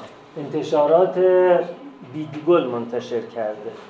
این کتاب تاریخ شکلگیری فرهنگ سرمایه داری رو مفصل توضیح داده از یونان باستان تا الان. در یکی از اتفاقاتی که در شروع سرمایه داری افتاد این بود که پروتستانیسمی های پروتستانیسمی آمدن ثروت رو با معنویت با هم در آمیختن. شما کم کتاب های اینجوری ندیدید. مثلا داستان فیلم راز و اون کتاب راز و که فکر در ایران به چاپ 454 رسیده باشه داستان چی بود؟ تو می‌توانی به کائنات انرژی بفرستی پولدار شوی. یعنی پولدار شدن ماشین فراری قرمز سوار شدن یه جوری با معنویت کسی نمی‌تونه پولدار بشه مشکلش اینه که روانش انقدر زبده نشده که به کائنات بتونه انرژی بفرسته. بسیاری از کتاب ها راجع به نمی‌دونم ثروت و معنویت خداوند ثروت دولت و فرزانگی فرزانگی و ثروت رو شبه روانشناسی نوشت باز تولید کرد و کشیش های پروتستان آنگلو ساکسون راجع به اینکه اونی که ثروتمندتره به خداوند نزدیکتره و تحریف انجیل برای اینکه در انجیل مسیح میگه که ورود ثروتمندان به بهش از عبور شطور از سوراخ سوزن سختتر است و ثروتمندی وارد بهش نخواهد شد زیرا قلب شما آنجاییست که گنج شما آنجاست. قلب شما پیش خدا نخواهد بود از گنجی داشته باشید و تنها پاپتی ها به ملکوت الهی راه پیدا خواهند کرد. از این حرفا بود. خب اما انجیل و عهد عتیق و همه کتاب های مقدس ویژگی که وجود داره توشونه که اینقدر ابهام توشون وجود داره و اینقدر تشتت و تنوع گزاره ها وجود داره. باعث میشه که همه جور تفسیر رو بشه ازش کرد. این خودش راز جاودانگیشه. چون شما در قرن بیستم هم میگید ببین اون چیزی که بهش اشاره کرده همین جزیره برموداست. بعد قرن 21 میگید اون جن منظور جن بوده. قرن 22 میگید منظور از مثلا فرض بکنید که قالیچه سلیمان همین مثلا جت تک نفره بوده. یعنی یک فضایی فراهم می‌کنه برای داستان پردازی و خود این راز بقاشه. یعنی چیزی که باعث میشه شما سعدی رو شب یلدا باز نکنید اما حافظه باز کنید و اینکه سعدی یه جوری حرف زده که تکلیفش معلوم داره راجع به ناتوانی جنسی صحبت می‌کنه. در داستانهای قسمت در باب پیری. معلوم تکلیفش چیه. اما حافظ یه جوری گفته جان الوی حبس چاه زنخدان دو تو داشت. دست در حلقه این زلف خمن در خمزد که شما 20 تا شهر بر حافظ دارید. اما شهری بر سعدی کسی ننوشته خودش واضح بوده. کتاب های مقدس ویژگیشون اینه انقدر در واقع تشتت و ابهام به شکل نهادینه توشون وجود داره که امکان همه جور تفسیر رو فراهم می‌کنن. در قرن 17 هم، در قرن 18 هم، 19 هم در شکلگیری فرهنگ سرمایه داری کلیسا آمد سرمایه داری رو تبدیل به امر مقدس کرد و ثروت رو با معنویت و الوهیت پیوند داد. بنابراین بله واقعا آدم ها الان پرستشگاهشون مرکز خرید هاست. این پرستشگاهی که در تهران هم دارید اسمش گذاشتن پالادیوم دیگه. پالادیوم بتخانه چی بود؟ شهر تروای بود. و بت اعظمشون هم هم بهش پالادیون می‌گفتن هم بهش پالادیوم می‌گفتن. واقعا این نماد اینه که بتکده این هست و شمایل های مذهبی که دورش شم و نور بود حالا اون ویترین هاست که دورش نوره. و ائمهش کیان؟ قدیسانش کیان؟ سلبریتی هایی که ما میدویم میدویم میدویم لبمون و چشممون و ابرومون و مومون و هیکلمون و شکممون و همه شبیه اون سلبریتی ها بشه. سکسمون و پول در آوردنمون و غذایی که می‌خوریم و غیره. بنابراین بله واقعا یه امر قدسی است اما امر قدسی که ما حواسمون نیست که حتی در یه امر قدسی شناور هستیم. بله.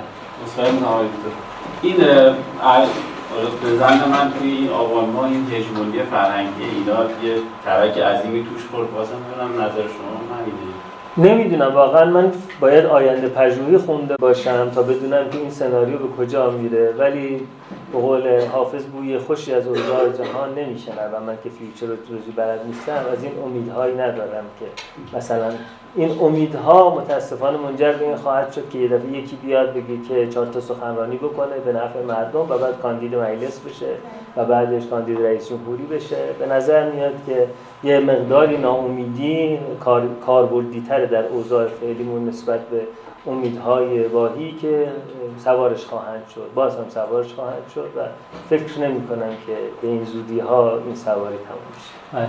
آقای این که یه نکته در رابطه با این عدد 72 این عدد خیلی آشورایی نیست چون خدمت بیشتری داره مثلا در یسنا تعداد سروده ها 72 هستش.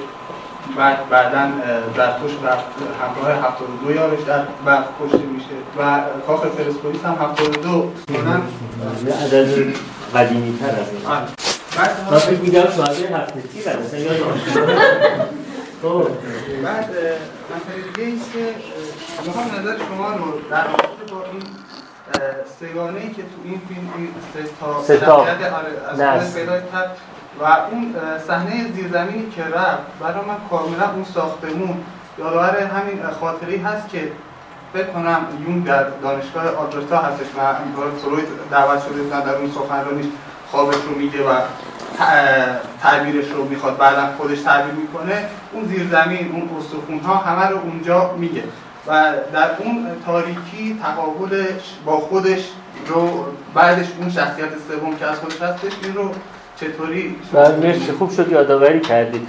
سردابه ها نماد دیونیزوس هستند و دیونیزوس خدایی است که بیشتر از سایر رب و نوهای یونان باستان به انسان شبیه چون از پای زئوس به دنیا آمده. بنابراین دیونیزوس خدایی است که احساسات انسانی داره مست که میشه از خود بی خود میشه.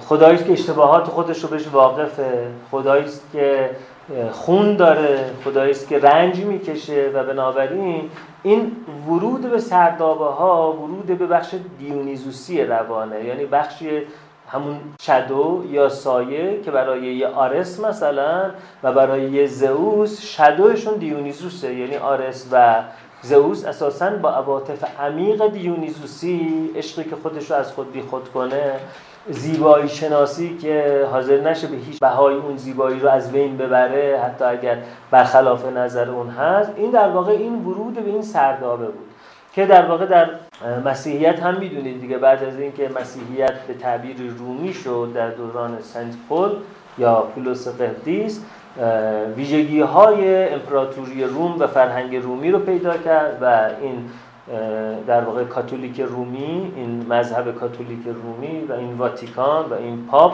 یادآور اون مذهب نرین روانی هستند که در واقع زنان نمی‌تونن به مقامات بالای کلیسایی برسن و فقط می‌تونن خدمتکار کلیسا و اینها باشن در صومعه ها برن خدمت یاد بگیرن و برن خدمت کنن میسیونر بشن خدمت کنن.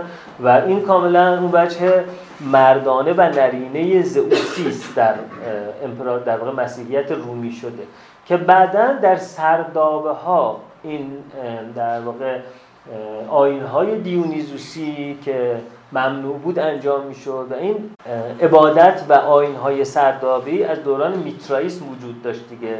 و همین خاطری که ما کلمه محراب رو داریم. کلمه محراب کلمه ایرانی است. از ایرانی معرب شده و هیجی میگذاشتن و غلط میگن که محراب یعنی مکان حرب و اونجا مکان جنگ با شیطانه. نه این گودی محراب از سردابه های میترائیسم گرفته شده که معمولا در زمین فرو می رفتن در عمق مادر زمین به نهایت در واقع به تعبیر فرو رفتن در گایا مادر زمین و رحم مادر زمین. بنابراین این سردابه به نوعی رفتن به سمت مادر رو هم نشون میده. کسانی که فادر کمپلکس دارن عقده پدر دارن نه تنها با احساسات خودشون نمی‌تونن ارتباط خوبی برقرار کنن با زنان هم نمی‌تونن ارتباط خوبی برقرار کنن. زنان رو تحقیر می‌کنن و پست می‌دونن و در واقع این بازگشت به مادر و بازگشت به اون سردابه بود که در اون سردابه دیونیزوسی رحم گونه در اون بوم در اون رحم اساتیری این آدم ها در واقع تونستن ارتباط خودشون ارتباط انسانی خودشون رو و خداگاهی خودشون رو پیدا بکنن. بله. جنگی که بعد از اون جنگی نخواهد بود آره در واقع یعنی ما همیشه جنگمون مقدسه و میریم به سمت اون جنگ نهایی. ببینید اون ظهوری که شیعیان بهش باور دارن این ظهور رو مسیحیان پروتستانت سهیونیست هم بهش باور دارن. چون شما فکر می‌کنید سهیونیست مال یهودی هست ولی نه سهیونیست این مذهبه که بخش زیاد پروتستان هم بهش باور دارن. اون زایان یا زیون یا کوه مقدس در واقع یعنی جایی که جنگاوران جمع میشون جنگ نهایی رو می‌کنن جنگی می‌کنن که همه دشمنان رو نابود می‌کنن و بعد از اون ما چی داریم؟ بازگشت مسیح داریم. یعنی در پروتستانیسم سهیونیستی انتظار این که ما یه جنگ بزرگ خواهیم داشت همه این جنگ ها مقدمات اونه.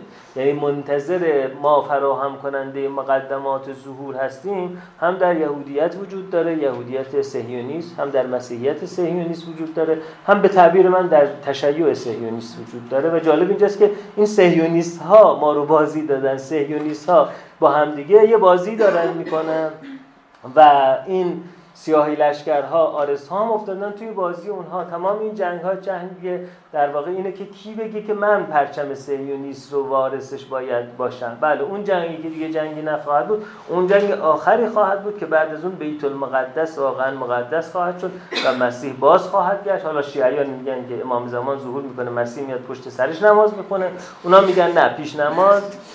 مسیح خواهد بود. حالا اینکه کی پیش نماز باشه این داستان جنگ بر سر اینه که پیش نماز کدوممون باشه؟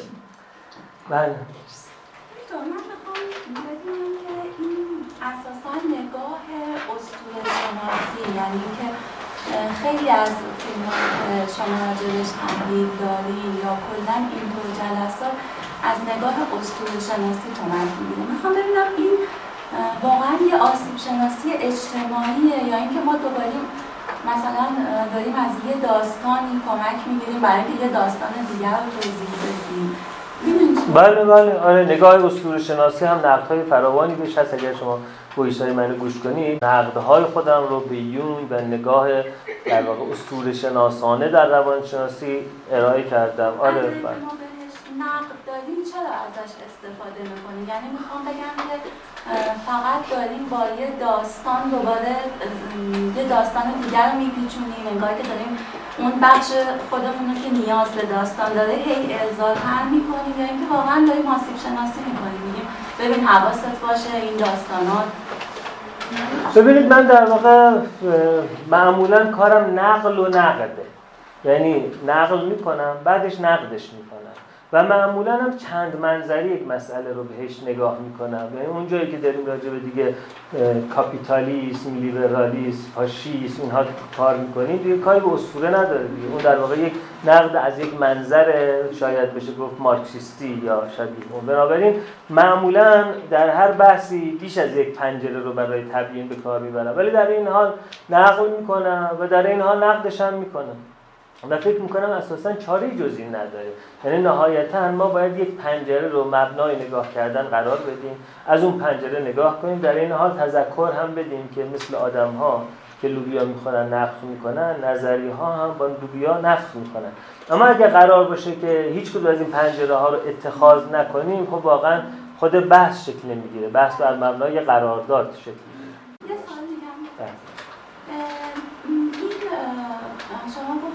مرد هالستایی که حالا عقده پدر داشته باشه این روی میاره به یه زوستا من می‌خوام بدونم یعنی که خب خیلی از یعنی که این صحبت شما باید شد خیلی یادم بیاد که مثلا تو انفام تو آشنایان چقدر از این پسرهای نوجوانی که ما بچه بودیم با هم بازی می‌کردیم بعد اینا خب این تایپ توشون وجود داشته یعنی که پس اینو چجوری به چه سمتی سوق بدیم که اون سمتی نره؟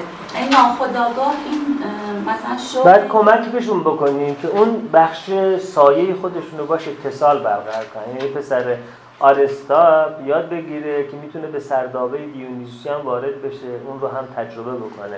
اما اینکه یکی آرستایپ باشه همش باش آهنگ جنگی بزنی همش بسیجش کنی همش ملبس به یونیفرمش بکنی این انقدر با سایش فاصله می‌گیره که دیگه عواطف رو نمی‌تونه تجربه کنه. یا آرست مثلا یه شدوش آپولونه یعنی بچه های آپولو آرستایپ رو باید بهشون یاد بدیم آرست آپولوشون فعال بکنن و نقد بکنن نهادهای قدرت رو نقد بکنن نظریه ها رو نقد بکنن نقد کردن رو یاد بگیرن. سخته براشون ولی یه توانبخشی روانی است. خب یعنی به این ترتیب یاد می‌گیره شوقش برای یونیفرم پوشیدن و استفاده اینا یاد تعدیل بشه. یعنی یونیفرم که میپوشه تو آینه که نگاه کنه یونیفرم رو با خودش یکی نکنه خودش رو با یونیفرم همزاد پنداری نکنه. بگه من یک فلان هستم من یک میلیشیا هستم من یک افسر هستم من یک سرباز هستم. بلکه بگه من احمدی هستم با لباس سربازی لباس سربازی که در بیارم برم توی همون این عضلات من عضلات آسیب پذیری است. من تیر می‌خورم. من ممکن اشتباه تیر بزنم. این با خودش در ارتباط قرار بگیره نه با یونیفرمش با دستبندش با مدالش با عنوانش. این داستانه. می‌دونید تو ارتش هایی که از کارهایی که انجام میشه رژه رفتنه. رژه خیلی به آمادگی بدنی کمک نمی‌کنه. چرا باید اینها چرا باید با تبل بزرگ زیر پای چپ کراس کتابش فیلمش اینه دیگه.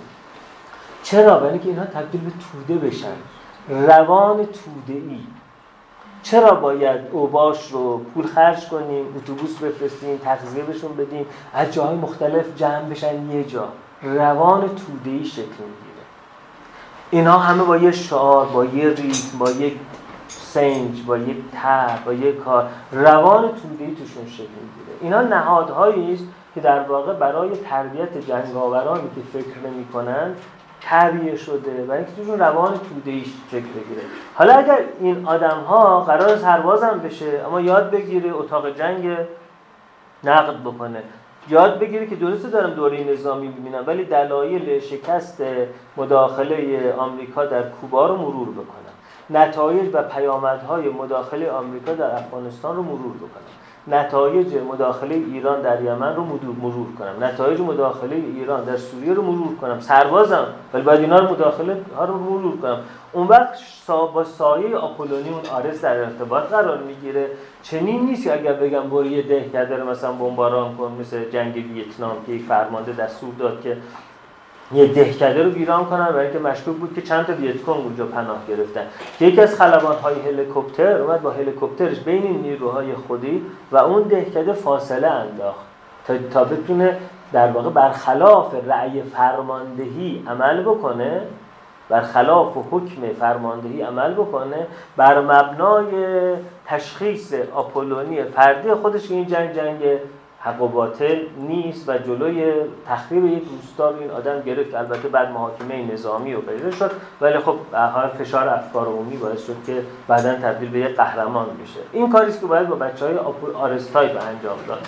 البته از اون طرف قضیه باید اوپالوها هم که سایهشون سایه آرسی است اونا میشن اکادمیسیان های برج عاج‌نشینی که حاضر نیستن با یک کلمه غیر تخصصی با یک توده آرستای صحبت کنن.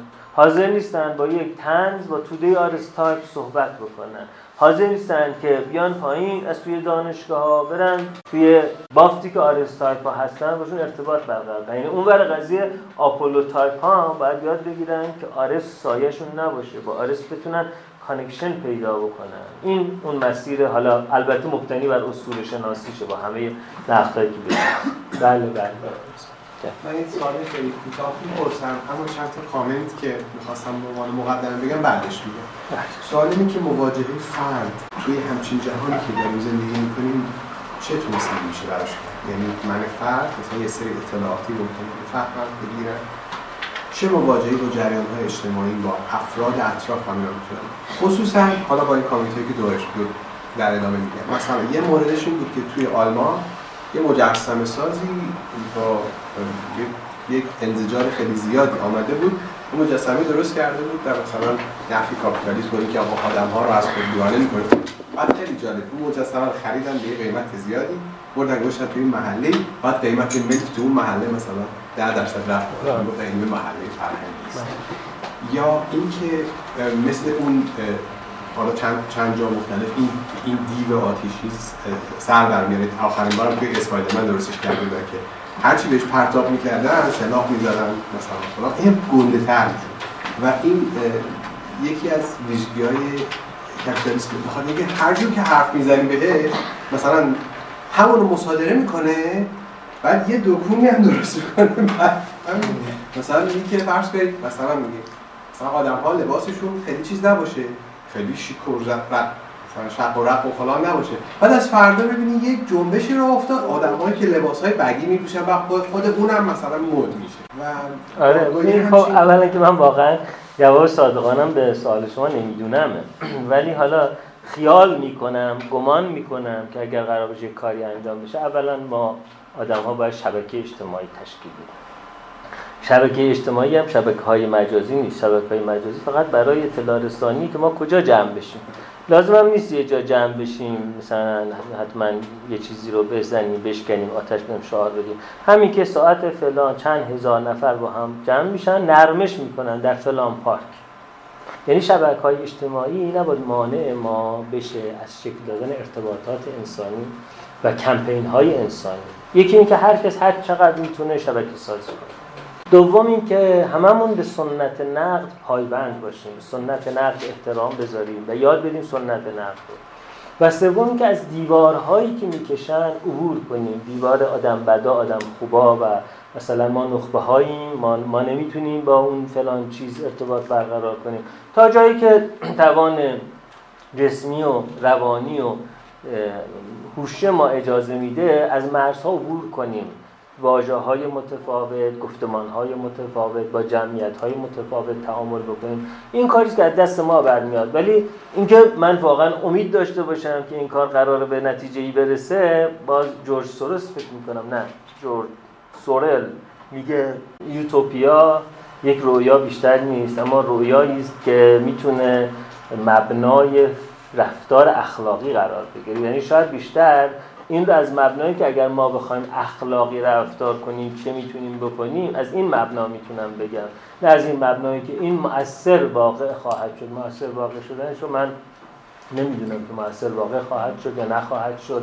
حواسمون باشه همیشه سنت نقل یعنی حواسمون باشه که لزوما اگر ما باید از گوگل استفاده کنیم اما گوگل همیشه اطلاعات دقیقتر رو به ما نمیده. اینترنت همیشه اطلاعات دقیقتر رو به ما نمیده. توی اینترنت bubble حباب اینترنت گیر نکنیم که فکر کنیم اونی که اینستاگرام به ما پیشنهاد میده فیسبوک به ما پیشنهاد میده گوگل به ما پیشنهاد میده یوتیوب به ما پیشنهاد میده اون لزوما درستترین گفتمان درستترین قرائت هست.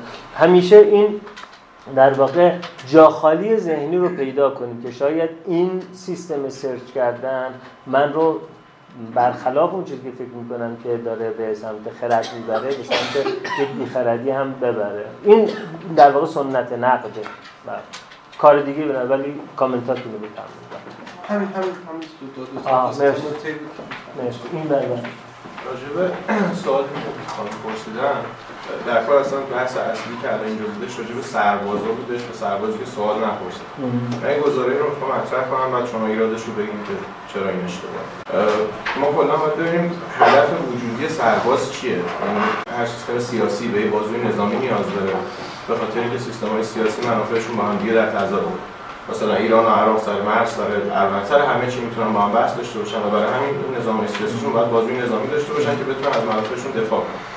ما اگه بیایم به سرباز با تفکر نقاد بار بیاریم یعنی از اون بزنیم میگم سلسله مراتبی که چیده میشه که سوال نباید بپرسی فقط باید انجام بدی. حتی بعضا فرمانده ها دستورهای غیر منطقی میگن که سربازشون عادت کنه دستور غیر منطقی هم انجام بده. این سلسله مراتب تو سیستم در واقع غیر ایدئولوژیک چیده شده برای اینکه آدما رو تربیت کنه که جونشون هم برای فرماندهشون بدن.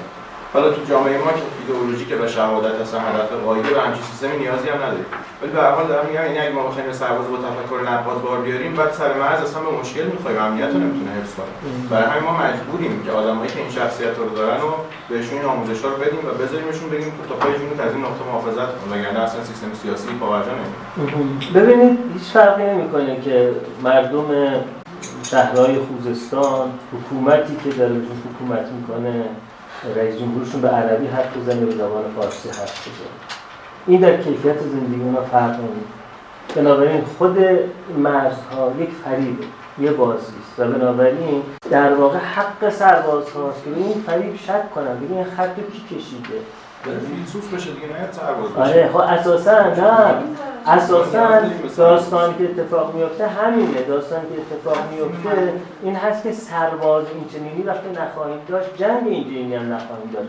حالا شما ممکنه بگید که خب در اون وریه که میاد تجاوز می‌کنه و همین خاطره که بعضی از سامانه ها سامانه های محلی نیست سامانه های جهانی است یعنی اینکه در واقع روشنفکران معلمین مروجین در تمام جوامع در عین حال باید همسویی داشته باشن در زیر سوال بردن ناسیونالیسم. یعنی اگر ما یه سری روشنفکر شبه روشنفکر ناسیونالیست داریم که میگن یونان ایران غربی بوده هند ایران شرقی بوده. این اصلا ضد روشنفکر یعنی روشن حوزه تمدنی منظور آره یه حوزه فرهنگی بوده که این ایران نیست آخه. این اصلا ایران نبوده. یه حوزه فرهنگی می‌تونست بشه بزنیم حوزه مثلا فلاک فلا ولی با آره آخه خود کلمه ایران در واقع ماجرا رو فر... از فرهنگی بودن در میاره.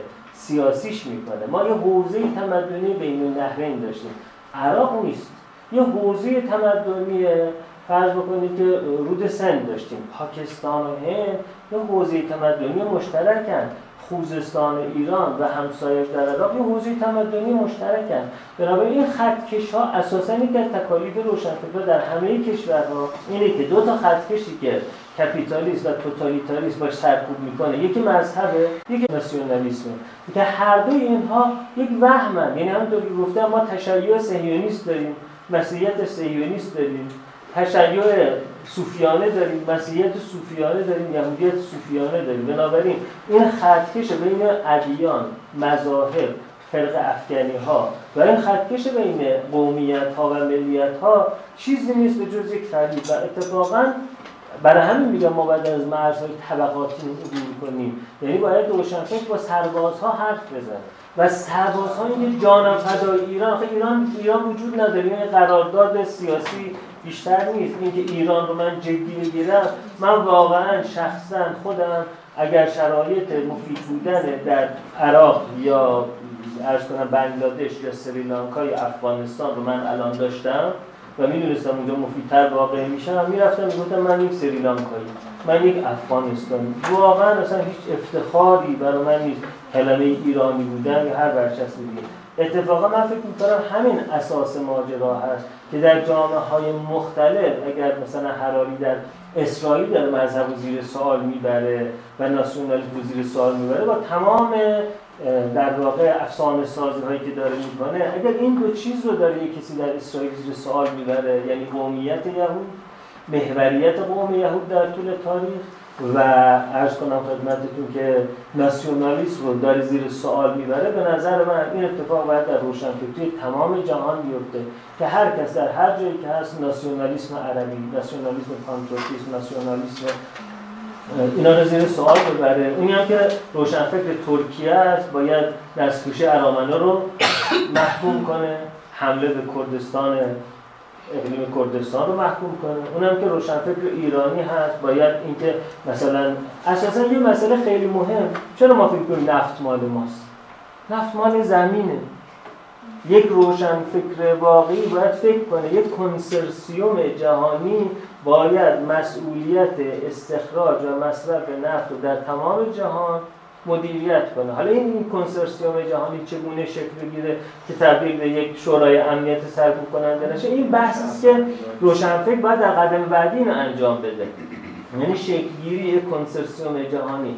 اما اگه ما فکر کنیم نفت مال ماست در نتیجه ما می‌تونیم هشت مثلا ماشین هشت سیلندر بسوزونیم ولی اصلا برامون مهم نباشه که مثلا در افغانستان مردم برای ضروریات خودشون به نفت دسترسی نداشته باشن. خیلی عجیبه. که هنوز این روشنفکری در قرن 21 فکر کنه نفت مال ماست. یه جای دیگه بگه زغال سنگ مال ماست. یه جای دیگه بگه الماس مال ماست. اینا منابع زمینه. ما فرزندان زمین هستیم و همه اینها باید بر مبنای یک الگویی برای حفظ محیط زیست و حفظ حد اکثر آزادی فردی برای انسانها در واقع اداره بشه. حالا این قایت خیلی قایت دوری هست. اما من دارم راجع جهتگیری روشنفکری صحبت می‌کنم.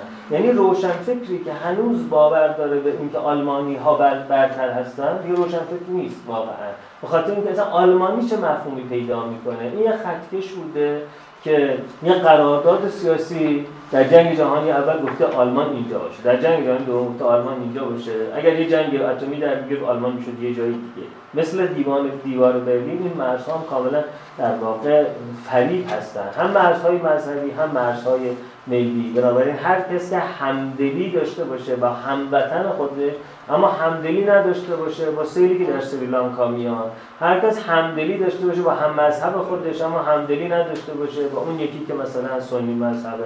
اساسا افتاده تو همون تور فریبی که دوستمون گفت چه باید بکنیم. این این مرزها رو باید کاملا زیر سوال یعنی اینها گمان های من هست ممکن غلط باشه. من حالا ناسیونالیسم و معنی مرز و اینا خیلی نمی‌گیرم. من اینجا به دنیا آمدم و اینجا رو می‌خوام جای زیباتری برای زندگی بکنم و بین ایرانی و سریلانکایی اولویتم یه ایرانیه چون اونم اینجا به دنیا آمده. ما اینجا رو می‌خوایم قشنگترش کنیم. اوکی در اولویت دوم سوم میشه کشورهای دیگه کل دنیا. ولی وقتی این ساختار اینجوری که شما میگی کار نمی‌کنه یعنی همه معتقد نیستن به اینکه آقا من نمی‌تونم بنزین دارم نباید بسوزونم و بدم. وقتی اون داره این کار می‌کنه خب من چرا ضرر کنم بابت این قضیه؟ مثل معاهده پاریس. وقتی کشورهایی که دارن چند برابر ما دیوکسید کربن تولید می‌کنن رعایت نمی‌کنن ما چرا باید بهش پایبند باشیم؟ اگه همه گفتن باشه باشه ولی اینجوری ما فقط دموکراتیک کاری داره تو ایران زیاد میشه به خاطر اینکه ما می‌خوایم پایبند باشیم به معاهده پاریس. یه چارچوب زبانی هست که میگه من در ایران به دنیا آمدم. من این چارچوب زبانی دیگر اتخاذ می‌کنم. میگه من در زمین به دنیا آمدم و در قرن 20 و 21 به دنیا آمدم و بحران های زمین در قرن 20 و 21 چه چیزهایی خواهد بود. اگر پدر من پدر بزرگ من دوستان داشت این ذره برتر می‌رفتن چون پدر بزرگ من تو مرز افغانستان زندگی دوستای پدری ما مرز افغانستان گوسفند داشت اگه می‌رفتن اون برتر مثل زال فرزند سام که رفت کابل اونجا عاشق دختر شاه کابل و نوه زهاد شد داشت ازدواج کرد. پدر بزرگ من اگه اون برتر بود من در قنده ها بودم. بنابراین من تصورم این هست که من چون توان فارسی صحبت کردن و تعلیم دادن به فارسی برام خیلی خیلی ممکن تر از زبان سریلانکایی فعلا اینجا هستم. اما اگه دستگاه ترجمه باشه که من حرف بزنم اون به سریلانکایی پخش کنه و من می‌دونم در سریلانکا من بیشتر می‌تونم در شکلگیری این کنسرسیوم روشنفکری جهانی در واقع کمک می‌کنم قاعدتا میرم اونجا پاسپورت ایرانی من میدم دستشون میگم باطلشون یه پاسپورت بنگلادشی به من بدید. قطعا من این کارو خواهم کرد. یعنی همتون می‌تونید من به عنوان وطن فروش و اینها سوال ببرید ولی من چیزی نفروختم فقط این بحثی که تفکر نقاد داشته باشه یک سرباز من خودم به عنوان کسی که تایم که سرباز بودم شما مثلا یه کسی بهتون حمله می‌کنه یه گروه جمع شدید و سرباز که از خودتون دفاع کنید وقتی به بحث جامعه و مرد اینا ندارم شما مثلا هزار نفری هزار تا تفکر مختلف هر کدوم با هم در تصادف من این با بخاری من قسمت نظر خب می‌دونن همه رو کار بکنن میره بعضی اوقات واقعا نظر من نیازی ببینید بیابون واسه گیر افتادی مثلا بخواید بحث کنید نه ببینید این در وسط بیابون گیر افتادنه محصول همین تفکره می‌دونید؟ اگر رضا شاه غلط کرده سربازی رو رضا شاه آورد. یک. چرا سربازی همچنان وجود داره؟ دو. از حیث مقرون به صرفه بودن یک جوان 18 ساله ای که میره سه ماه دوره می‌بینه بعد میره تو بیابون. این تا موقعی که بخواد یاد بگیره اسلحه‌اش رو تمیز بکنه نصف سربازیش گذاشته. بنابراین اساسا وجود یک نهادی به اسم خدمت وظیفه عمومی باید مورد اعتراض جمعی آدم ها باشه و کمپین جمعی نرفتن به سربازی تشکیل بده. حتی برای دفاع ملی هم یک آدمی لازمه که این ماجرا رو حرفه یاد گرفته باشه. خود این که یه سربازی وجود داره. وسط یه بیابونی توی پاسگاهی 15 نفر اونم در کجا؟ در جایی که ما کلی سرکوب انجام دادیم. کلی اعدام انجام دادیم کلی محرومیت اقتصادی ایجاد کردیم. بعد اونجا یه پاسگاه می‌سازیم 15 تا 18 ساله 19 ساله رو با یه تفنگ کلاشینکوف می‌ذاریم اونجا. خب اونها حمله می‌کنن. یعنی تمام این چیزهایی که میگید که هزار نفر میان ما باید تیر بزنیم خودش محصول این تفکر است. چرا وقتی که یه آدمهایی در یه جایی از دنیا میگن آقا ما می‌خوام اقلیم کردستان مستقل تشکیل بدیم؟ چرا وطن پرستی یعنی شما حق ندارید؟ ما چه حقی داریم؟ تصمیم بگیریم بعد اگه اونا با هم دیگه دارن میجنگن سر اینکه اون بارزانی اون طالبانی با جنگ اونا هم ناشد باور کردن به همین ماجراست. یعنی ته ته شما می‌بینید که شک کردن عمومی به همه این چیزها از مرزهای سیاسی گرفته. تا نهاد سربازی این شک کردن عمومی منجر شک کردن عمومی به اینکه چرا در روستاها هر سال آتش سوزی میشه و بچه ها اونجا میسوزن. ولی ما هر سال المپیادی تربیت می‌کنیم. یعنی آموزش پرورشی که بودجه نداره ساختمان ایمن برای بچه ها بسازه و ده ها بچه در چهار پنج فاجعه توی همین یکی دو دهه اخیر صورتشون از دست دادن دستاشون از دست دادن جانشون از دست دادن از لورستان گرفته تا و بلوچستان اصلا چرا بچه هم باید المپیادی بشن؟ این پول چرا باید صرف المپیادی ها بشه؟ که با یه مدار طلا برگردن و با یه خودشیفتگی کاذب بعد یا در اینجا ناکام بشن یا بشن عمله استبداد یا مهاجرت کنن بشن یه جای دیگه ای عمله کاپیتالیسم. اساسا چرا ما اعتراض نداریم و کمپین نداریم؟ در اینکه بچه های ما نباید برن کیسوشان. بچه های ما نباید برن المپیاد. اگر این بودجه رو ما بهش اعتراض بکنیم اون وقت می‌تونیم بگیم این بودجه باید اختصاص داده بشه به مدارس. مدارس روستایی. در نتیجه تمام این ماجرا که میگید ما در محاصره مثلا گروهک شبه نظامی قرار می‌گیریم در کردستان یا بلوچستان اگر شما رادیکالتر و ریشیتر نگاه بکنید ببینید واقعا اون پسرک ریگی کی بود اسمش؟ واقعا این آدم توان رهبری چریکی داشت شخصیت اینو داشت رزومه اینو داشت. فیلم سینمایی هایی که نهاد استبداد فرهنگی توتالیتاریست درست می‌کنه؟ نگاه نکنید. این پسرک در جایی که بین دو تا پاسگاه قرار گرفته بود تا سوکی پنج کیلومتر با یه پاسگاه فاصله داره ده کیلومتر با یه پاسگاه دیگه وجود داره فاصله داره و مرتب ماشین گشت میان میرن با دوشگاه چطور این آدم 20 دقیقه جاده اصلی رو بسته بود در فاصله دو تا پاسگاه بعد چهل دقیقه از اونجا تا مرز رفت این همه نیروی نظامی با این همه صدای اسلحه و دوربین فیلم برداری و کشتار نمایشی که ایجاد کردن و بعد یک در واقع جنگ قومی و مذهبی رو در سیستان و بلوچستان راه اندازی کردن چطور این همه نیرو در مرز نبودن و این اتفاق افتاد. بعد شما باور می‌کنید با یه فیلم سینمایی مسخره و یه گزارشات مسخره بعد این آدم می‌تواند در سن 21 سالگی یه گروه تروریستی ایجاد کنه. بلندشن بیان. 50 دقیقه از مرز فاصله بگیرن جاده اصلی رو ببندن. 20 دقیقه اونجا کشتار انجام بدن. فیلم برداری هم بکنن. بعد برگردن برن. تا 5 سال بعد این آدمو نتونید پیدا کنید. بعد هواپیمایی که داره رو از دبی می‌بره به قزاقستان. با جنگنده ها هواپیما رو بنشونید اینو بگیرید اعدامش کنید ببینید وقتی ما این قصه های اینها رو باور می‌کنیم بعد به این نتیجه می‌رسیم که باید ما توی مرز سرباز داشته باشیم. توی مرز چه سربازی داشته باشیم. قرار دادن 15 تا آدم 20 ساله توی پاسگاه وسط بیابون در جایی که خود ما داریم تغذیه می‌کنیم فرق گرایی و جنگ مذهبی و قومیتی رو جنایت اینها رو داریم میفرستیم برای یک نمایش. و در تمام جهان باید کمپین سربازی نرفتن شکل بگیره. در تمام جهان باید کمپین این شکل بگیره که حتی یک نظامی اگر نظامی میشه باید بپرسه که این جنگ برای چی؟ باید متقاعد بشه. خب خیلی رادیکاله این حرفای من. ولی ما اگر این آرمان های رادیکال رو نداشته باشیم همش توی توری.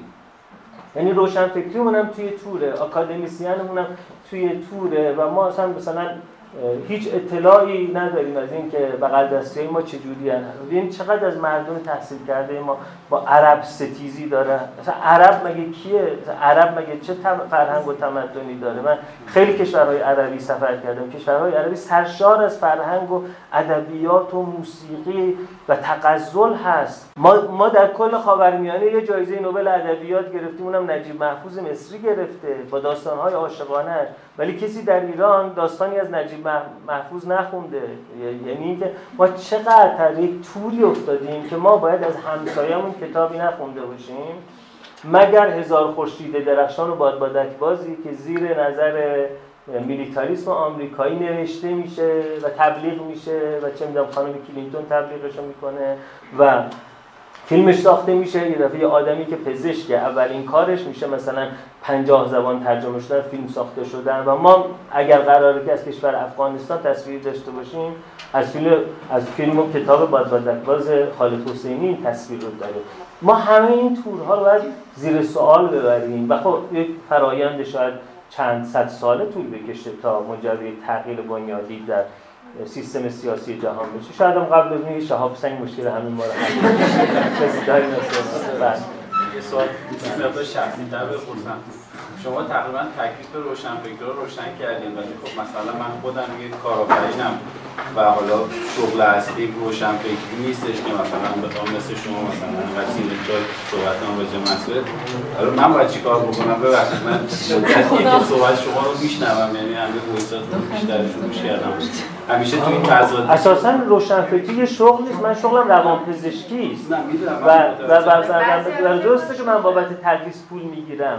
ولی اساسا این حرفایی که من دارم می‌زنم راجع به تشیع صهیونیسم با هیچ پول قابل خریدن نیست. یعنی کل پولی که من در 20 سال با اجاره تدریس می‌گیرم تبدیل به یه سند وثیقه‌ای نخواهد شد که پرونده من حکم صادر دست قاضی بیفته آره. روشنفکری شغل نیست. روشنفکری مسئولیت اجتماعی است. من منظورم این بودش که شما بالاخره این گامبار رو طی کردین شبکه‌تون رو دارید ما صحبت می‌کنیم نقدتون هم مورد پسند خیلی از ما هستش. ولی مثلا من که کارآفرینم صبح شب توی جمعی هم که خیلی هم محدوده حالا زورم من می‌زنم یه مقدارم با اون چالش می‌کنم دیگه راه دیگه ندارم قرار مثلا چه سالم این مسیر رو زندگی برم تا تموم بشه اون ادامه مسیر رو من می‌خواستم که این رو راهنمایی کنید نه اینکه ما توی مشهد که بودیم چیزا که وقت ما خودمونم مهمونیم. امشب یه گروهی منتظرمون هستن که انارزین کردن. یعنی ها ولی یادم میاد یک کارآفرینی بود که کارخونه تولید یخچال صنعتی داشت و ایشون منو ما یه بار دعوت می‌کرد برای کارگران کم سوادش درس می‌داد نقال درس می‌داد فکر کنم 50 تا پرسنل داشت. و من کارخونهشون رفتم با کارگرها صحبت کردم ساعت ها براشون درس دادم. یه کارآفرین بود که کارخونه یخچال صنعتی داشت و داشت کار روشنفکری می‌کرد. بخشی از درآمدش رو صرف این ماجرا کرده بود تاکسیرانی یه موقع منو دعوت کردن و تاکسی ها صحبت بکنم. اون آدم میگه که چه تو تاکسیرانیه؟ چه توی شرکت یعنی کارآفرینی است که یخچال تولید می‌کنه. اگر مسئولیت روشنفکری داشته باشه اتفاقا او از مرزها دقیقا یعنی همونجا. یعنی که شما اونجا اگر دارید کار می‌کنید رسالت روشنفکری رو انجام می‌دید. خب خسته نباشید. خدا نگهدار.